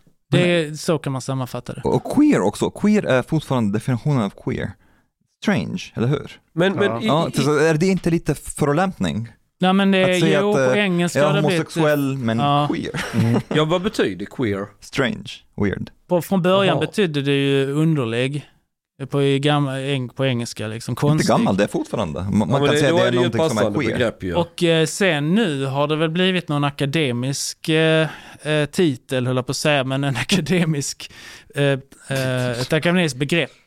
För Ja, då- att säga att, att, att man eh, är lite så här, man vet inte riktigt eh, var man är någonstans. Man är lite flytande i sin identitet och kan ena dagen vara det och den andra dagen vara någonting annat. Ena dagen jude, andra dagen zigenare. Till exempel. Ja. Så du inte vet om du ska Du är, Utan e- du är etnoqueer. Ja. Ja, ja, ja, jag är queer då alltså. Ja. Ka- ka- tror du jag hade kunnat gå till eh, sodomitlobbyn och de som anordnar Pridefestivalen och säga att eh, ja men jag är queer. För, med den här motiveringen. Att jag vet inte om jag, nej det hade inte gått. Det har inte gått. Eh, Men det jag skulle komma till, eh, det var att då, nej då tyckte de att jag var transfob. För jag hade påpekat detta. Eh, Och, eh, Queerofob. nej trans. Finns inte queerofob? Inte än. Not yet. Next stage. Ja. Och, och, och, eh, så det, det är jättekonstigt. Och så var det att någon annan medlem som också är bög för övrigt hade skrivit något på Twitter om att oh, när vi är i Pride Park då, då ska de, de där, han kallade det för batikhäxebögarna, då ska de få se liksom. Och det var, han var lite så här, någon ung Det är inte så högt i tak i den här, eh, i den här Pride. Men det är det, Det, som låter är lite så... intolerant för det, Ja. menar, det finns bara ett parti. Ett alltså någorlunda eh, parti som, som har en bög som partiledare. Men det är ju det som är grejen. Eh, Det där sista eh, skiter jag i, men däremot att det inte är högt i tak. Det Men är det- ju det visar ju- knepigt, ja, därför det att om lite det är lu- ja. någonstans som det har varit historiskt sett tror jag rätt högt i tak så är det ju i liksom gay och homomiljöer därför att det är de här lite som får eh, hålla sig utanför och sk- sköta det där lite i, i löndom. Och eh, jag menar eh, den här humorn och jargongen som finns liksom mellan bögar och sånt där historiskt sett så är det, det, är ju, det, är ju, det ska ju vara den här giftiga liksom. Be- Berätta, berätta något bögskämt som du har lärt dig den vägen. Nej, det kan jag inte. Varför inte jag har det? på- Jag har, jag har ingenting Okej, på tungspetsen nu vet du. nej. För att, eh, för att testa din eh, hbtq-vänlighet, Ja. vad tycker du om, om Moderaternas förslag personer utan svenskt medborgarskap som döms för angrepp mot hbtq-personer ska utvisas? Ja just det, vi gjorde en lite, vi strök över, eh, vi, vi strök över, vi, det var någonting i deras budskap som vi gjorde en grej på i med. Vi bara tog och strök över personer, vi skrev istället personer som är utländsk bakgrund som angriper personer ska Fan vad utvisas. Ja, Bort med hbtq. Så jävla snyggt. Ja. Det, alltså det är så här, eh, ja nu är det Pride-tid och då ska vi hitta på en massa krystade budskap för just den gruppen. Det är lite konstigt, men, men vad, vad menar de? Att, eh, if I went like barbaric on a child, I still get to It would be stay fine. but, but if a gay person, no, there, there we draw the line. Men det är, det är valtider och de vill, de, de vill rida på den här vågen. Det är så töntigt. Jag blir så jävla... Ah, jag, ska fan, jag ska fan rösta på... Jag, jag ska prata med Nyans först.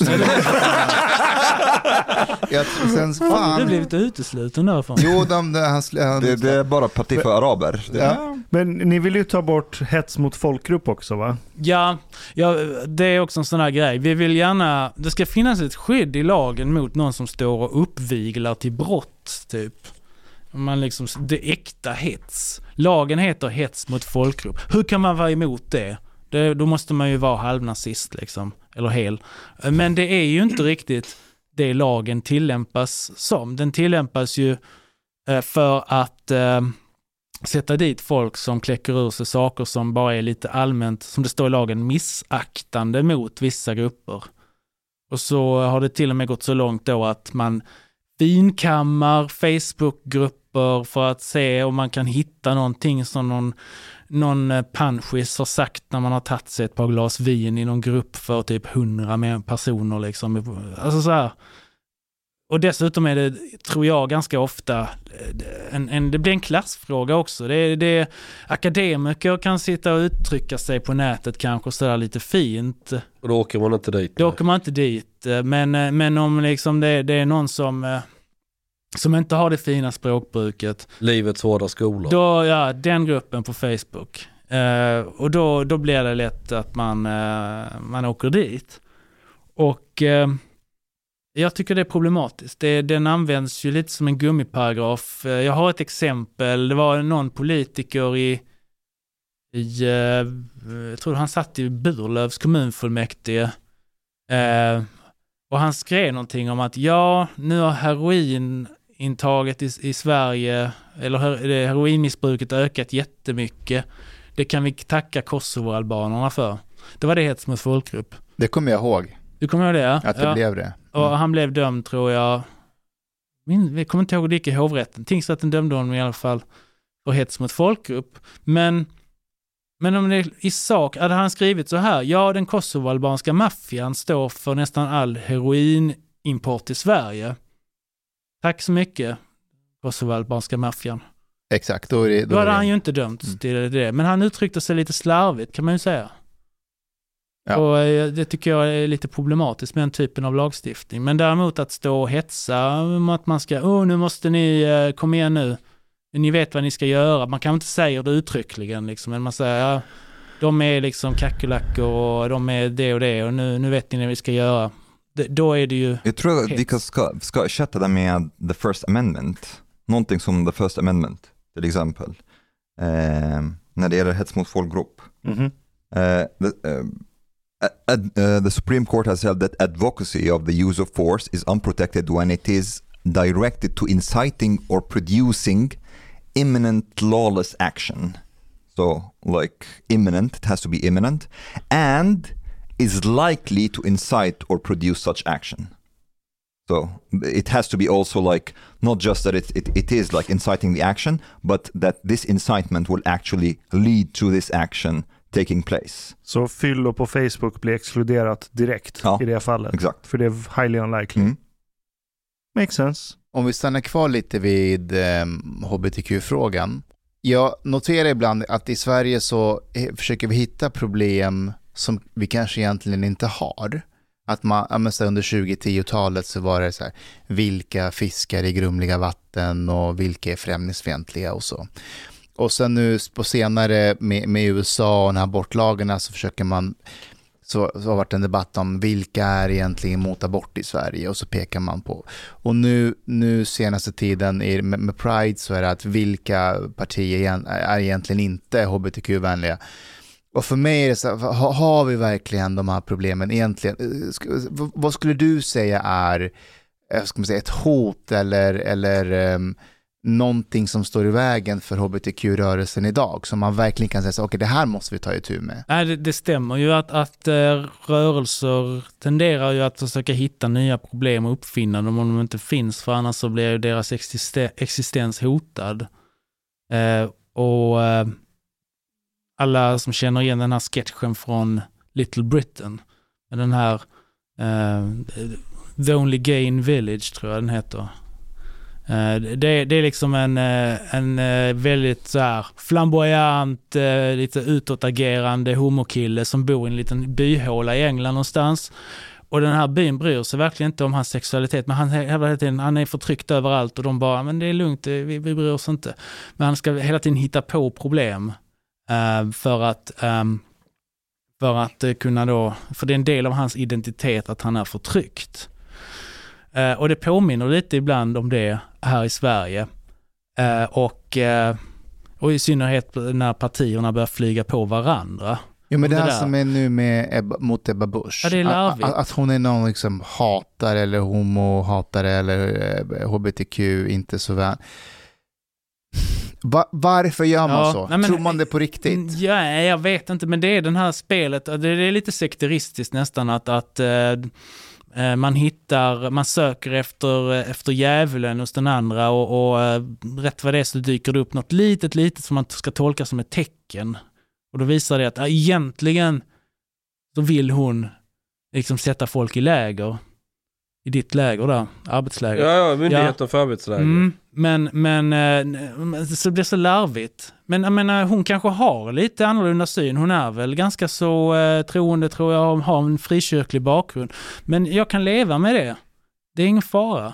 Det, det kan Men jag leva med. Jag menar, vi ska inte in i andras huvuden och försöka likrikta dem. Så länge vi inte springer in i varandras liv och håller på att stör varandra allt för mycket. Och det, det är det som är, då börjar det bli ett problem. Men E- Ebba är ju rätt snygg.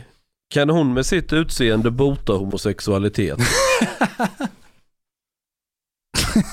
Du behöver inte svara på det som Ja. sagt. Det bara, Nej, det- Har du känt någon gång att fan jag kanske borde...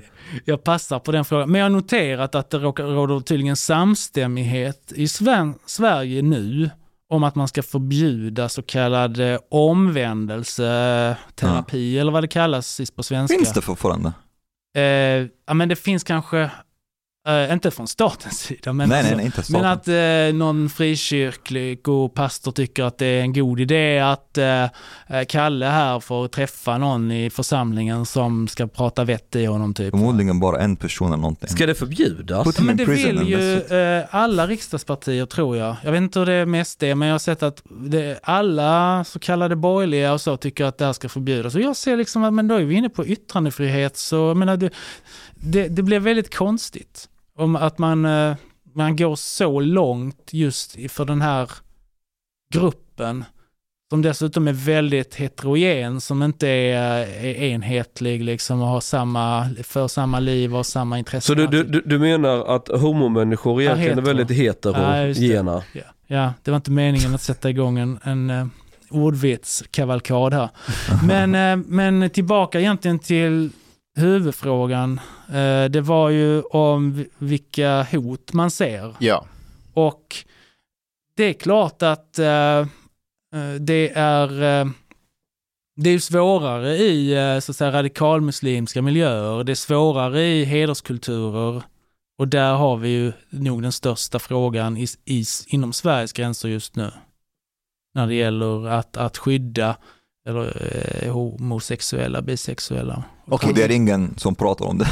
Jag skulle vilja säga det, är det någonting du eh, ser framför dig att politiker är medvetna om, men som försöker ta upp det genom att man öppnar en dörr med Ebba och att man sen vill komma till muslimerna sen. typ så. Ehm, jag tror det finns en medvetenhet, men det är väl återigen svårt att diskutera frågan. Jag tycker faktiskt att Jonas Gardell gjorde en bra grej när han tog upp det i den där debattartikeln. Jag replikerade på den. Eh, ja, just det, det gjorde det. det, det vadå, han, han vill att moskéer ska tvingas acceptera bögar eller vad? Alltså han gjorde så här att han, han pratar till, vem han nu är, det kanske inte är en speciell person, men han pratar till imamerna i en artikel. Och bara det, sen tycker folk så här, "Eh, hur naiv får man vara, hallå? Eh, jag tycker inte det är liksom, jag tycker att man ska förhålla sig så hånfullt till det, därför jag tycker att det är bra att man för den diskussionen. Det är så debatt bör föras. Vi ska ju inte hålla på och förbjuda saker när, när det handlar om vad man tycker och tänker, utan då, då ska man väl ta debatten och det var precis vad han gjorde. Ja, därför att om han går ut och säger att eh, nazister eh, är emot, då kommer samma grupper bara, "Hå, varför säger du ingenting om de muslimska församlingarna? Och så går han ut och säger det och då säger de, åh vad naiv du är, de kommer inte ändra sig. Så det är damn if you do, damn if you don't. Mm. Det är ingen som tror att, eh, att de sitter och, åh nu har eh, översteprästen Jonas Gardell sagt detta, oj vi måste ompröva vår värdegrund, alla moskéer, ja men det gör vi till nästa fredag. Det är naturligtvis inte, men han gör ju en sak som kanske kan följas upp av fler och kanske ger lite råg i ryggen åt andra som Jag diskuterar tyckte att det var bra frågan. faktiskt. Men är det en sak för oss andra vad moskén gör innanför sina fyra väggar? Ehm, jag, är ju, jag är ju frihetlig på det sättet att jag tycker ju inte att man ska använda lag eller bidragsgivning och sådär. Jag brukar ju skämtsamt säga att jag tycker man ska ta bort bidragen för alla ju, så att för mig så, Du hatar alla. ja. så att eh, jag tycker det här med att man ska hålla på och kontrollera trossamfund så att de gör vad staten tycker är bra och eh, drar in bidragen för de som inte gör det, då är vi liksom inne där igen och håller på. Ja, men det betyder inte att man eh, inte ska kritisera Men eller, eller precis. ha åsikter eller någonting. Man kan ju ändå ha åsikter om Ja. det, precis som att jag kan tycka att ultraortodoxa judar borde eh, jobba lite mer och inte gå så mycket på bidrag i Israel. Va? Eh, Så kan jag väl diskutera den frågan. Men, Mm. men det betyder inte att jag hatar dem. Eller? Eller? Min farmor hatade dem, hon var riktigt sån eh, klassisk kibbutz, eh, vänster, eh, eh, vänstermänniska. De är lite smygkommunister en del av dem där va? Vilka? Ortodoxa. De nej. Men, Ja, men de vill ju leva gamla- på andras pengar. Ah, jo. Ilan, jag såg på er webbsida att ni har en anti-identitetspolitik politik. Yes! Kan, kan du berätta om det? Ja. Eh, vi eh, processade fram ett program eh, som handlade om att bemöta identitetspolitik och då var det väl mycket frågor om vad ska vi kalla det här programmet? Eh, och då blev det till slut anti-identitetspolitik. Och, då måste, och så tänkte vi, vi måste ha en talesperson, för det här är ett av, av våra tre huvudområden som, där vi menar att vi skiljer ut oss från andra partier. Att vi går in i den här debatten i de här frågorna. Vad var de igen? De tre Eh, just det, vi har, vi, drog, vi har pratat skatter. Ja, Det var, vi har egentligen bara pratat om det ett av dem. okej. Det här är det andra, eh, att eh, se till att det är kompetens som räknas och inte hur man ser ut och vilken läggning man har, var man kommer ifrån Okej. och sånt där. Och den tredje är att eh, stärka demokratin i Sverige Aha. och hitta nya, eh, nya sätt att få tillbaka liksom, demokratins ursprungliga anda. Att det inte är proffspolitiker som bara sitter i toppen och styr utan att det, det är personer som har annan bakgrund än politik. Du vill ha ett pöbelvälde. Nej, men jag vill ha att eh, man kan gå in och göra sin, eh, eh, liksom, göra tjänst för det gemensammas bästa, för samhället under en viss tid i livet och sen kanske gå tillbaka eller för den delen påbörjade lite senare när man har haft en annan karriär bakom sig och har en del... Men, Okej, men, men, vänta, vänta. Ja. Ett område i taget. Eh, Ja. Det med identitetspolitik, Yes. vad har ni konkret för... för Eh, jo, Mm. där är det också faktiskt, egentligen hör, hör de här tre ihop, men det är mycket skatteslöseri som handlar om identitetspolitik. Okej. Det går jättemycket pengar ut i kommunerna och i staten till olika projekt och etniska föreningar och ja, alla de här projekten för, som har woke-karaktär och sådär. Då kan man ju bara sluta betala. Vi vill gå igenom statsapparaten från A till Ö och se var var har vi tydlig identitetspolitik? Var eh, styr regeringen genom regleringsbrev, myndigheter, att de ska hålla på och votera i praktiken, hålla på och jämställdhetsintegrera finns det något som heter som högskolor och universitet inte minst har, har fått på halsen. Eh, var finns allt detta? Var, var regleras det? Var finns det liksom i, och göra det systematiskt och sen helt enkelt ta bort det. mm. det är här, här är det lika villkor som gäller i det här landet. Det är antidiskriminering som gäller, i synnerhet i statsapparaten. Men det är kompetensen som får avgöra, det är det som är innebörden i antidiskriminering. Då kör vi på det. Och det kräver lite jobb. Det finns ingen annan rörelse som går in i de här frågorna med, med den ambitionen. Jag ser ibland lite moderater här och var på sociala medier som kanske skrockar lite åt att, ja men vad är det här för tokerier? Men det är ju aldrig någon som vill ta och, och liksom tag i det här från botten och driva ut den här läran liksom från statsapparaten, från kommunerna. Så det, det vill vi göra. Mhm. Så vill vi lägga ner diskrimineringsombudsmannen och då fick jag, fick jag kritik för det i en annan- debatt. Men eh, diskrimineringsombudsmannen är ju en aktivistisk myndighet. På vilket sätt då? Vad, vad gör de? Eh, De eh, försöker hela tiden liksom att, att förskjuta gränsen för vad som är diskriminering och Eh, ett sätt är ju att eh, försöka pröva saker i domstol. Så att myndigheten kan med sina ekonomiska resurser, sina jurister, eh, ta emot klagomål från någon som tycker att eh, ja, men jag blev diskriminerad här för att eh, eh, arbetsgivaren sa att jag inte får lov att ha slöja i tandläkarmottagningen. Eh, och så, så stämmer man den tandläkaren då på pengar eh, och ser hur det går. Och många gånger blir det förlikningar därför att eh, företagaren har ingen försäkring som kan täcka kostnaderna för en jurist i sådana här fall. Eh, och Shit. eh, ja, det är ganska tufft för mindre företag att få det här på sig. Mm. Eh, och det kan vara andra fall också, det är inte bara sådana här slöjfrågor utan det är, de ville ju ha 150 000 tror jag av en skola för att en lärare hade vägrat att omnämna en elev som hen under en Jag termin. kommer ihåg det fallet. Ja. Hon fick väl sparken? ja, hon fick nog sparken då från skolan och det, Mm. det, det för mig är det aktivism. Jag tycker att man ska ha en lag som är skarp och sen så kan alla medborgare eh, driva sina ärenden och åberopa lagen och praxis och driva dem själva. Precis som att om man blir uppsagd och tycker att arbetsgivaren gjorde fel så är det ens eget ansvar. Eller så är man med i facket och så kanske man får hjälp den vägen. Är man inte det, då får man anlita en jurist. Man kan få rättshjälp från staten dessutom. Så funkar det inom andra områden. Men just det här området ska vi ha en myndighet som går in och trycka gränserna framför sig hela tiden. Och ibland upplever jag att de gör det medvetet och tar sådana konstiga grejer till domstol.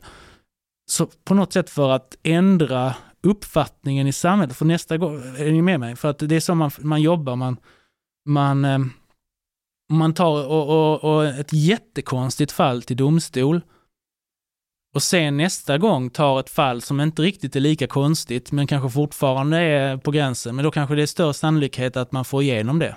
Presidents. Ja. Mm. Eller att, eh, ja det är inte riktigt samma prejudikat Ja, men, men, ja. eh, men att Typ. man eh, galenskaperna gör att det blir en tillvänjning liksom kulturellt och i samhällsdebatten och att man påverkar på det sättet. Mm. Mm. Ehm, narkotikapolitik. Vad har ni Eh, för narkotikapolitik? Ja, vad otippat Jag och Ashkans, vad? Och chans, det är, det är bara du som inte gillar. Okej. Just det, jag har aldrig sett Ilan röka på. Nej. Du, du har väl rökt på någon gång? Jag har nog inte det faktiskt. Men- Inte, inte Maja, jag är nog bara tobak. Men crack. Men vill, vill, ni, vill ni legalisera alla droger eller? Nej, eh, Nej. partilinjen är... Vilka droger vill ni legalisera? Ja, ta det lugnt, ta det lugnt. Ta det lugnt. Ja. Partilinjen är att avkriminalisera. Eh, Jaså? ja. Eh, Sen finns det en öppenhet inför en reglerad legalisering, att man tänker de tankarna när det gäller cannabis.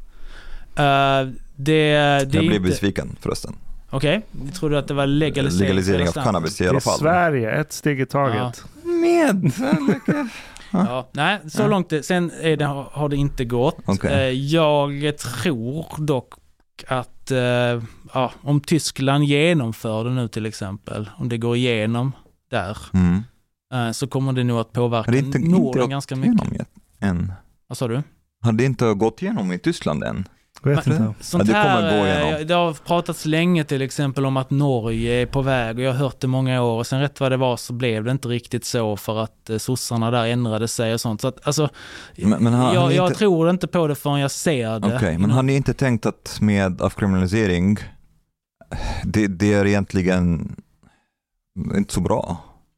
Det, det, det, det, Jag förstår vad du är ute efter. Nej, det ja, är- men, eh, avkriminalisering syftar ju primärt till att minska, ett, minska eh, de, de, eh, den börda som det innebär för polisen att hålla på och rättsväsendet att hålla på och, och lagföra individer eh, som, eh, som bara har tagit för eget bruk. Eh, och att eh, de personerna också eh, ska lätt, lättare kunna liksom få hjälp och vård istället. Om man behöver det, om man är missbrukare. Eh, så att det, det är ju mer det det handlar om när det gäller avkriminalisering. Men jag förstår vad du menar. Du menar ju att, att eh, det löser ju inte den organiserade det kommer brottsligheten. öka marknaden Det kan lite öka, och det kommer gynna Mm. gängen. Hur vet du det? Om, om man får inte, om det är fortfarande olagligt att sälja cannabis, vem, vem kommer att sälja cannabis? Det är gängen. Nej, nej, det, du får ju göra så att det är tillåtet att sälja det med. Ja men det är Det är legalisering, legalisering. då. Det är legalisering. Sen, sen kan man fundera över om det i, i vårt, be- det beslutet vi har fattat huruvida det innefattar då att man får ha en planta eller två hemma. Eh, Det är ju egentligen, ska vi säga, det som gynnar den, eller som inte gynnar den organiserade brottsligheten. Men absurt nog så leder väl det ofta till att man får strängare straff tror jag. Så avkriminalisering kommer innebära att jag skulle kunna få ha plantor hemma för eget bruk. Det står inte uttryckligen så i, i, i vårt beslut, men jag eh, tycker det. Eh, det så att det men, men alltså sen om man ska gå vidare till en reglerad legalisering av cannabis, det finns en öppenhet i partiet för det, men det är så precis som du var inne på Ashkan. Ehm, här handlar det ju om att också liksom komma fram till en lösning som många i ett parti kan eh, acceptera. Jag tycker det är ett stort steg för ett liberalkonservativt parti eh, som vi har tagit. Så får det landa, får man utvärdera, se hur det går i övriga världen när det gäller legaliseringsfrågorna. Eh, det är viktigt att man inte springer iväg så att man tappar många eh, på vägen kanske som tycker att den här, för den är ju känslig i Sverige. Det kanske är många som tycker att den här, att Mm. ja, men då har vi gått för långt och då kanske vi tappar en del medlemmar som tycker det, och då slutar det kanske med att vi, det är lite taktiskt då. det handlar om att, att eh, bygga eh, en, eh, ska vi säga, bygga parti och, och tänka långsiktigt i de här frågorna. Inte bara tillfälliga. Men, men avkriminalisering, gäller det då allt? Som första steg, bara avkriminalisera all narkotika. För eget, eget innehav och Eget bruk ja. så, så har vi det ställningstagandet. Ja. Kan, kan man göra en sån här, eller att det organiskt blir en sorts lösning på sikt som faktiskt dämpar gängen, tänker jag mig. För att om man avkriminaliserar och så får du ha plantor för eget bruk. då finns det en sannolikhet att det kommer vara vissa som är duktigare på att ha fler plantor än vad de faktiskt kan bruka. Om de kan skicka det med posten och så sköts försäljningen på det sättet. Det kan ju slå ut gängen. Men, men, men eh, kan, får du ha plantor som stiger över ditt eget bruk då? Det är det som är frågan där. Ja, men om man inte sätter en gräns på det. It will be, you will be a seller in this case. Ja, Som men, är jag, olagligt. ja, men jag menar titta mellan ögonen eh, politik. Att så, ja, men vi har avkriminaliserat, polisen ska inte lägga ner tid på det här. Och så sitter det någon på landsbygden någonstans som har fett mycket space och UV-lampor. Ja, kanske 300 plantor. And then if, if you're caught you're like what the fuck I just smoke a lot. Ja, Smoke all the exakt. time. Och så ser man mellan ögonen och så låter man det vara. Om man ser att gängkriminaliteten organiskt sjunker. För att det finns andra aktörer på marknaden. Maybe. Det är ett Maybe. intressant Jag tror på, på legalisering. Och, eh, om vi går igenom alla partier eh, så ska du få välja en, en drog som symboliserar varje parti. vi, vi börjar med med. Ehm.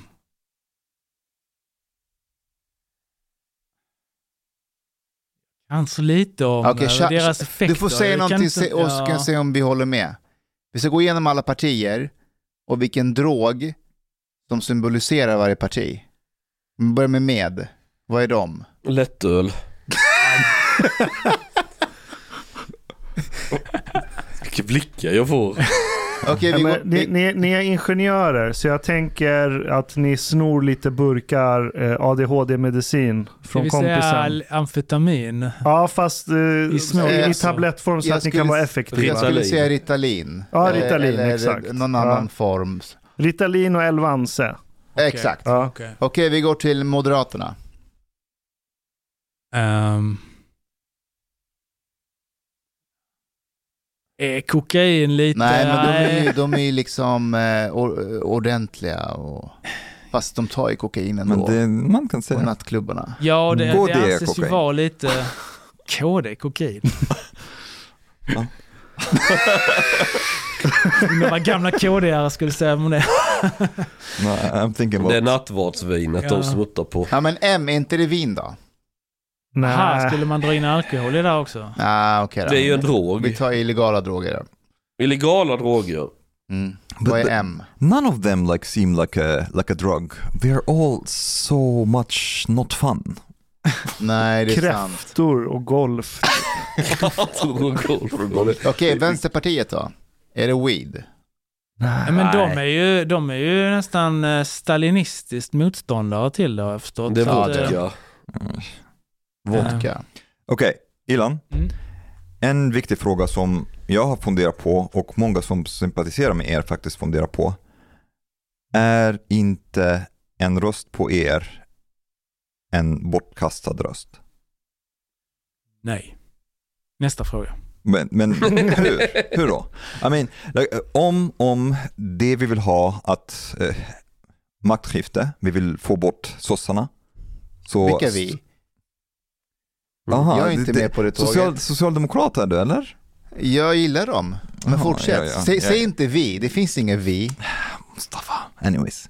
Ehm, så, så jag skulle säga om, om det var en klar majoritet för, för eh, det rödgröna blocket, man skulle rösta på, på med då, eller klar majoritet för de andra, man kan också rösta på med, men om det är så tight, så close, 50-50, är det inte lite taktiskt fel att rösta på med? Det är ju en jättevanlig fråga jag får, eller så här. Folk har undringar om det. Okej? Mm. Jag brukar säga så här att, att politik handlar om långsiktighet. Det är inte en mandatperiod eller så. Så man kan vänta med att rösta på er till ni kommit in i riksdagen. Nej. Nej. Det handlar om att bygga långsiktigt här och nu. För att för varje röst vi får, som innebär att vi ökar i förhållande till föregående val, oavsett då vilken sida om 4% spärren vi hamnar på i riksdagsvalet, så kommer ju vårt inflytande över politiken att öka. Riksdagen, regeringen kommer att snegla mer på ett parti som är på väg uppåt. Kanske försöka sno en del grejer och det har redan hänt i något fall tror jag. Det, det innebär alltså att vi påverkar mer och det är det man vill när man röstar antar jag. Så det är aldrig en bortkastad röst att rösta på någonting som man tror på om man tänker årtionden framåt. Det är det ena argumentet. Sen det andra är ju att skillnaden mellan blocken är ju inte så där gigantisk. Det har vi ju redan konstaterat. Jag tror inte att det blir vare sig himmelrike eller helvete den 12 september beroende på vilket block som vinner detta nu. Eh, Så att, eh, men däremot om, om man inte är beredd att gå liksom utanför sina vanliga invanda mönster och rösta på någonting nytt, ja men då får man ju leva med det som finns för evigt. Men ett långsiktigt argument, om, för du själv säger att man ska tänka långsiktigt med politiken. Eh, ett långsiktigt argument som jag har hört eh, från flera håll, det är att eftersom demografin har förändrats så snabbt i Sverige och att vissa delar av demografin är väldigt, har en tendens att rösta på vänsterblocket av olika skäl, bidragssystem etc. Eh, där man skulle kunna spekulera att förutsatt att röstningsmönstren som vissa demografier har visat de senaste 10-15 åren eh, så kommer det här valet bli sista gången vi har en demografisk möjlighet att rösta in en högerregering i Sverige. Så är det inte långsiktigt smart då att vänta med Medborgerlig Samling och sen se till att det blir någon sorts högertiltning i politiken för att eh, lösa lite av de här akuta problemen vi har med gängbrottslighet, för stor invandring etc. Och sen, när det lugnat ner sig lite, så kan man börja experimentera och rösta nytt. Men jag har lite svårt att hänga med i vad är det som gör att om att det, det, det ett, att det på något sätt är nästan en garant att eh, man kommer att eh, lösa det här om det blir ett regeringsskifte och två, att om det inte skulle bli ett regeringsskifte, att det är kört för evigt och för all framtid. Är det då att eh, invandringspolitiken kommer att skilja sig så stort mellan de två blocken som man tänker på? Kanske. Det är så det brukar låta. Att Ja. högern kan lösa några av de akuta problemen vi har idag. Och det är klart, eh, jag, jag bara tänker att historiskt sett så har ju sossarna varit eh, ungefär, eller till och med bättre på att strama åt eh, migration, migrationen än, än vad eh, de borgerliga har varit. Men visst, Mm. eh, nu vill de inte kanske samarbeta med SD och att det, det påverkar att de hamnar i knät lite hos Miljöpartiet Exakt. om, de är, om Miljöpartiet är kvar. Och, miljö, Och Vänsterpartiet också. och Vänsterpartiet. Vet inte om det här ödesmättade i det hela, att jag håller med om att det, det skulle vara absolut eh, avgörande på det sättet. Att det blir ett regeringsskifte just nu. Men tror man det? Jag, jag, sen brukar jag också säga, titta också på oss i så fall. Om jag inte lyckas övertyga om det, eh, lyssnare om, om detta nu så finns vi kommunalt och regionalt på många håll. Det är också en viktig sak. Rösta på oss i så fall i kommunerna och i regionerna. Eh, Men, eh, men jag skulle fortfarande säga att, att absolut, det är ju en förutsättning för vår tillväxt att vi faktiskt får röster. Det är så där har man i så fall det övervägande man måste göra. Och jag tänker ju att kommer vi över en procent till exempel så är bara det en, en, en viktig mil, milstolpe. Varför det? Eh, Man hamnar i media, i folks medvetande på ett helt annat sätt. Min bedömning, det är det ena. Och, och det andra är att vi får valsedlar utlagda av Valmyndigheten. Mm, okej. Inga bidrag. Nej, det tror jag kräver 2,5 procent. Hur mycket tror du ni får i valet? Jag tror att eh, om det inte händer något drastiskt nu inom den närmsta tiden, och det kan man inte räkna med, alltså någon, någon händelse som spelar oss i händerna, så, så kommer vi att öka ganska ordentligt i riksdagsvalet, men vi kanske, och vi kommer kanske klara 1%-målet. Men det krävs mycket mer, alltså någonting som händer utifrån sett som, som gör kanske att vi, vi skulle nå eh, 4% i riksdagsvalet. Men sen har vi ju kommunalt och där, där ser jag ju framför mig en möjlighet att, att tåga in i ett antal kommuner, däribland Stockholms stad. Eh, det hade varit väldigt viktigt för oss, även då utifrån riksperspektivet, att vi lyckades med det. Hej på dig, min vän. Lyssna på mig nu. Du är mycket fin människa. Du har betalat biljett på klubbzista måltid. En mycket fin radioprogram i Sverige. Tak vare dig så är det möjligt för grabbarna att köpa kaffe latte ute på torget. Betalar kningar. Shoppa blodpudding till familjen. Oka tunnelbana. Eller dricka en kall Norrlands guld på uteservering, ibland. Dit bidrak jor grabbarna mycket glada. Dit stot jorzista måltid möjlig, helt enkelt. Tak, min vän.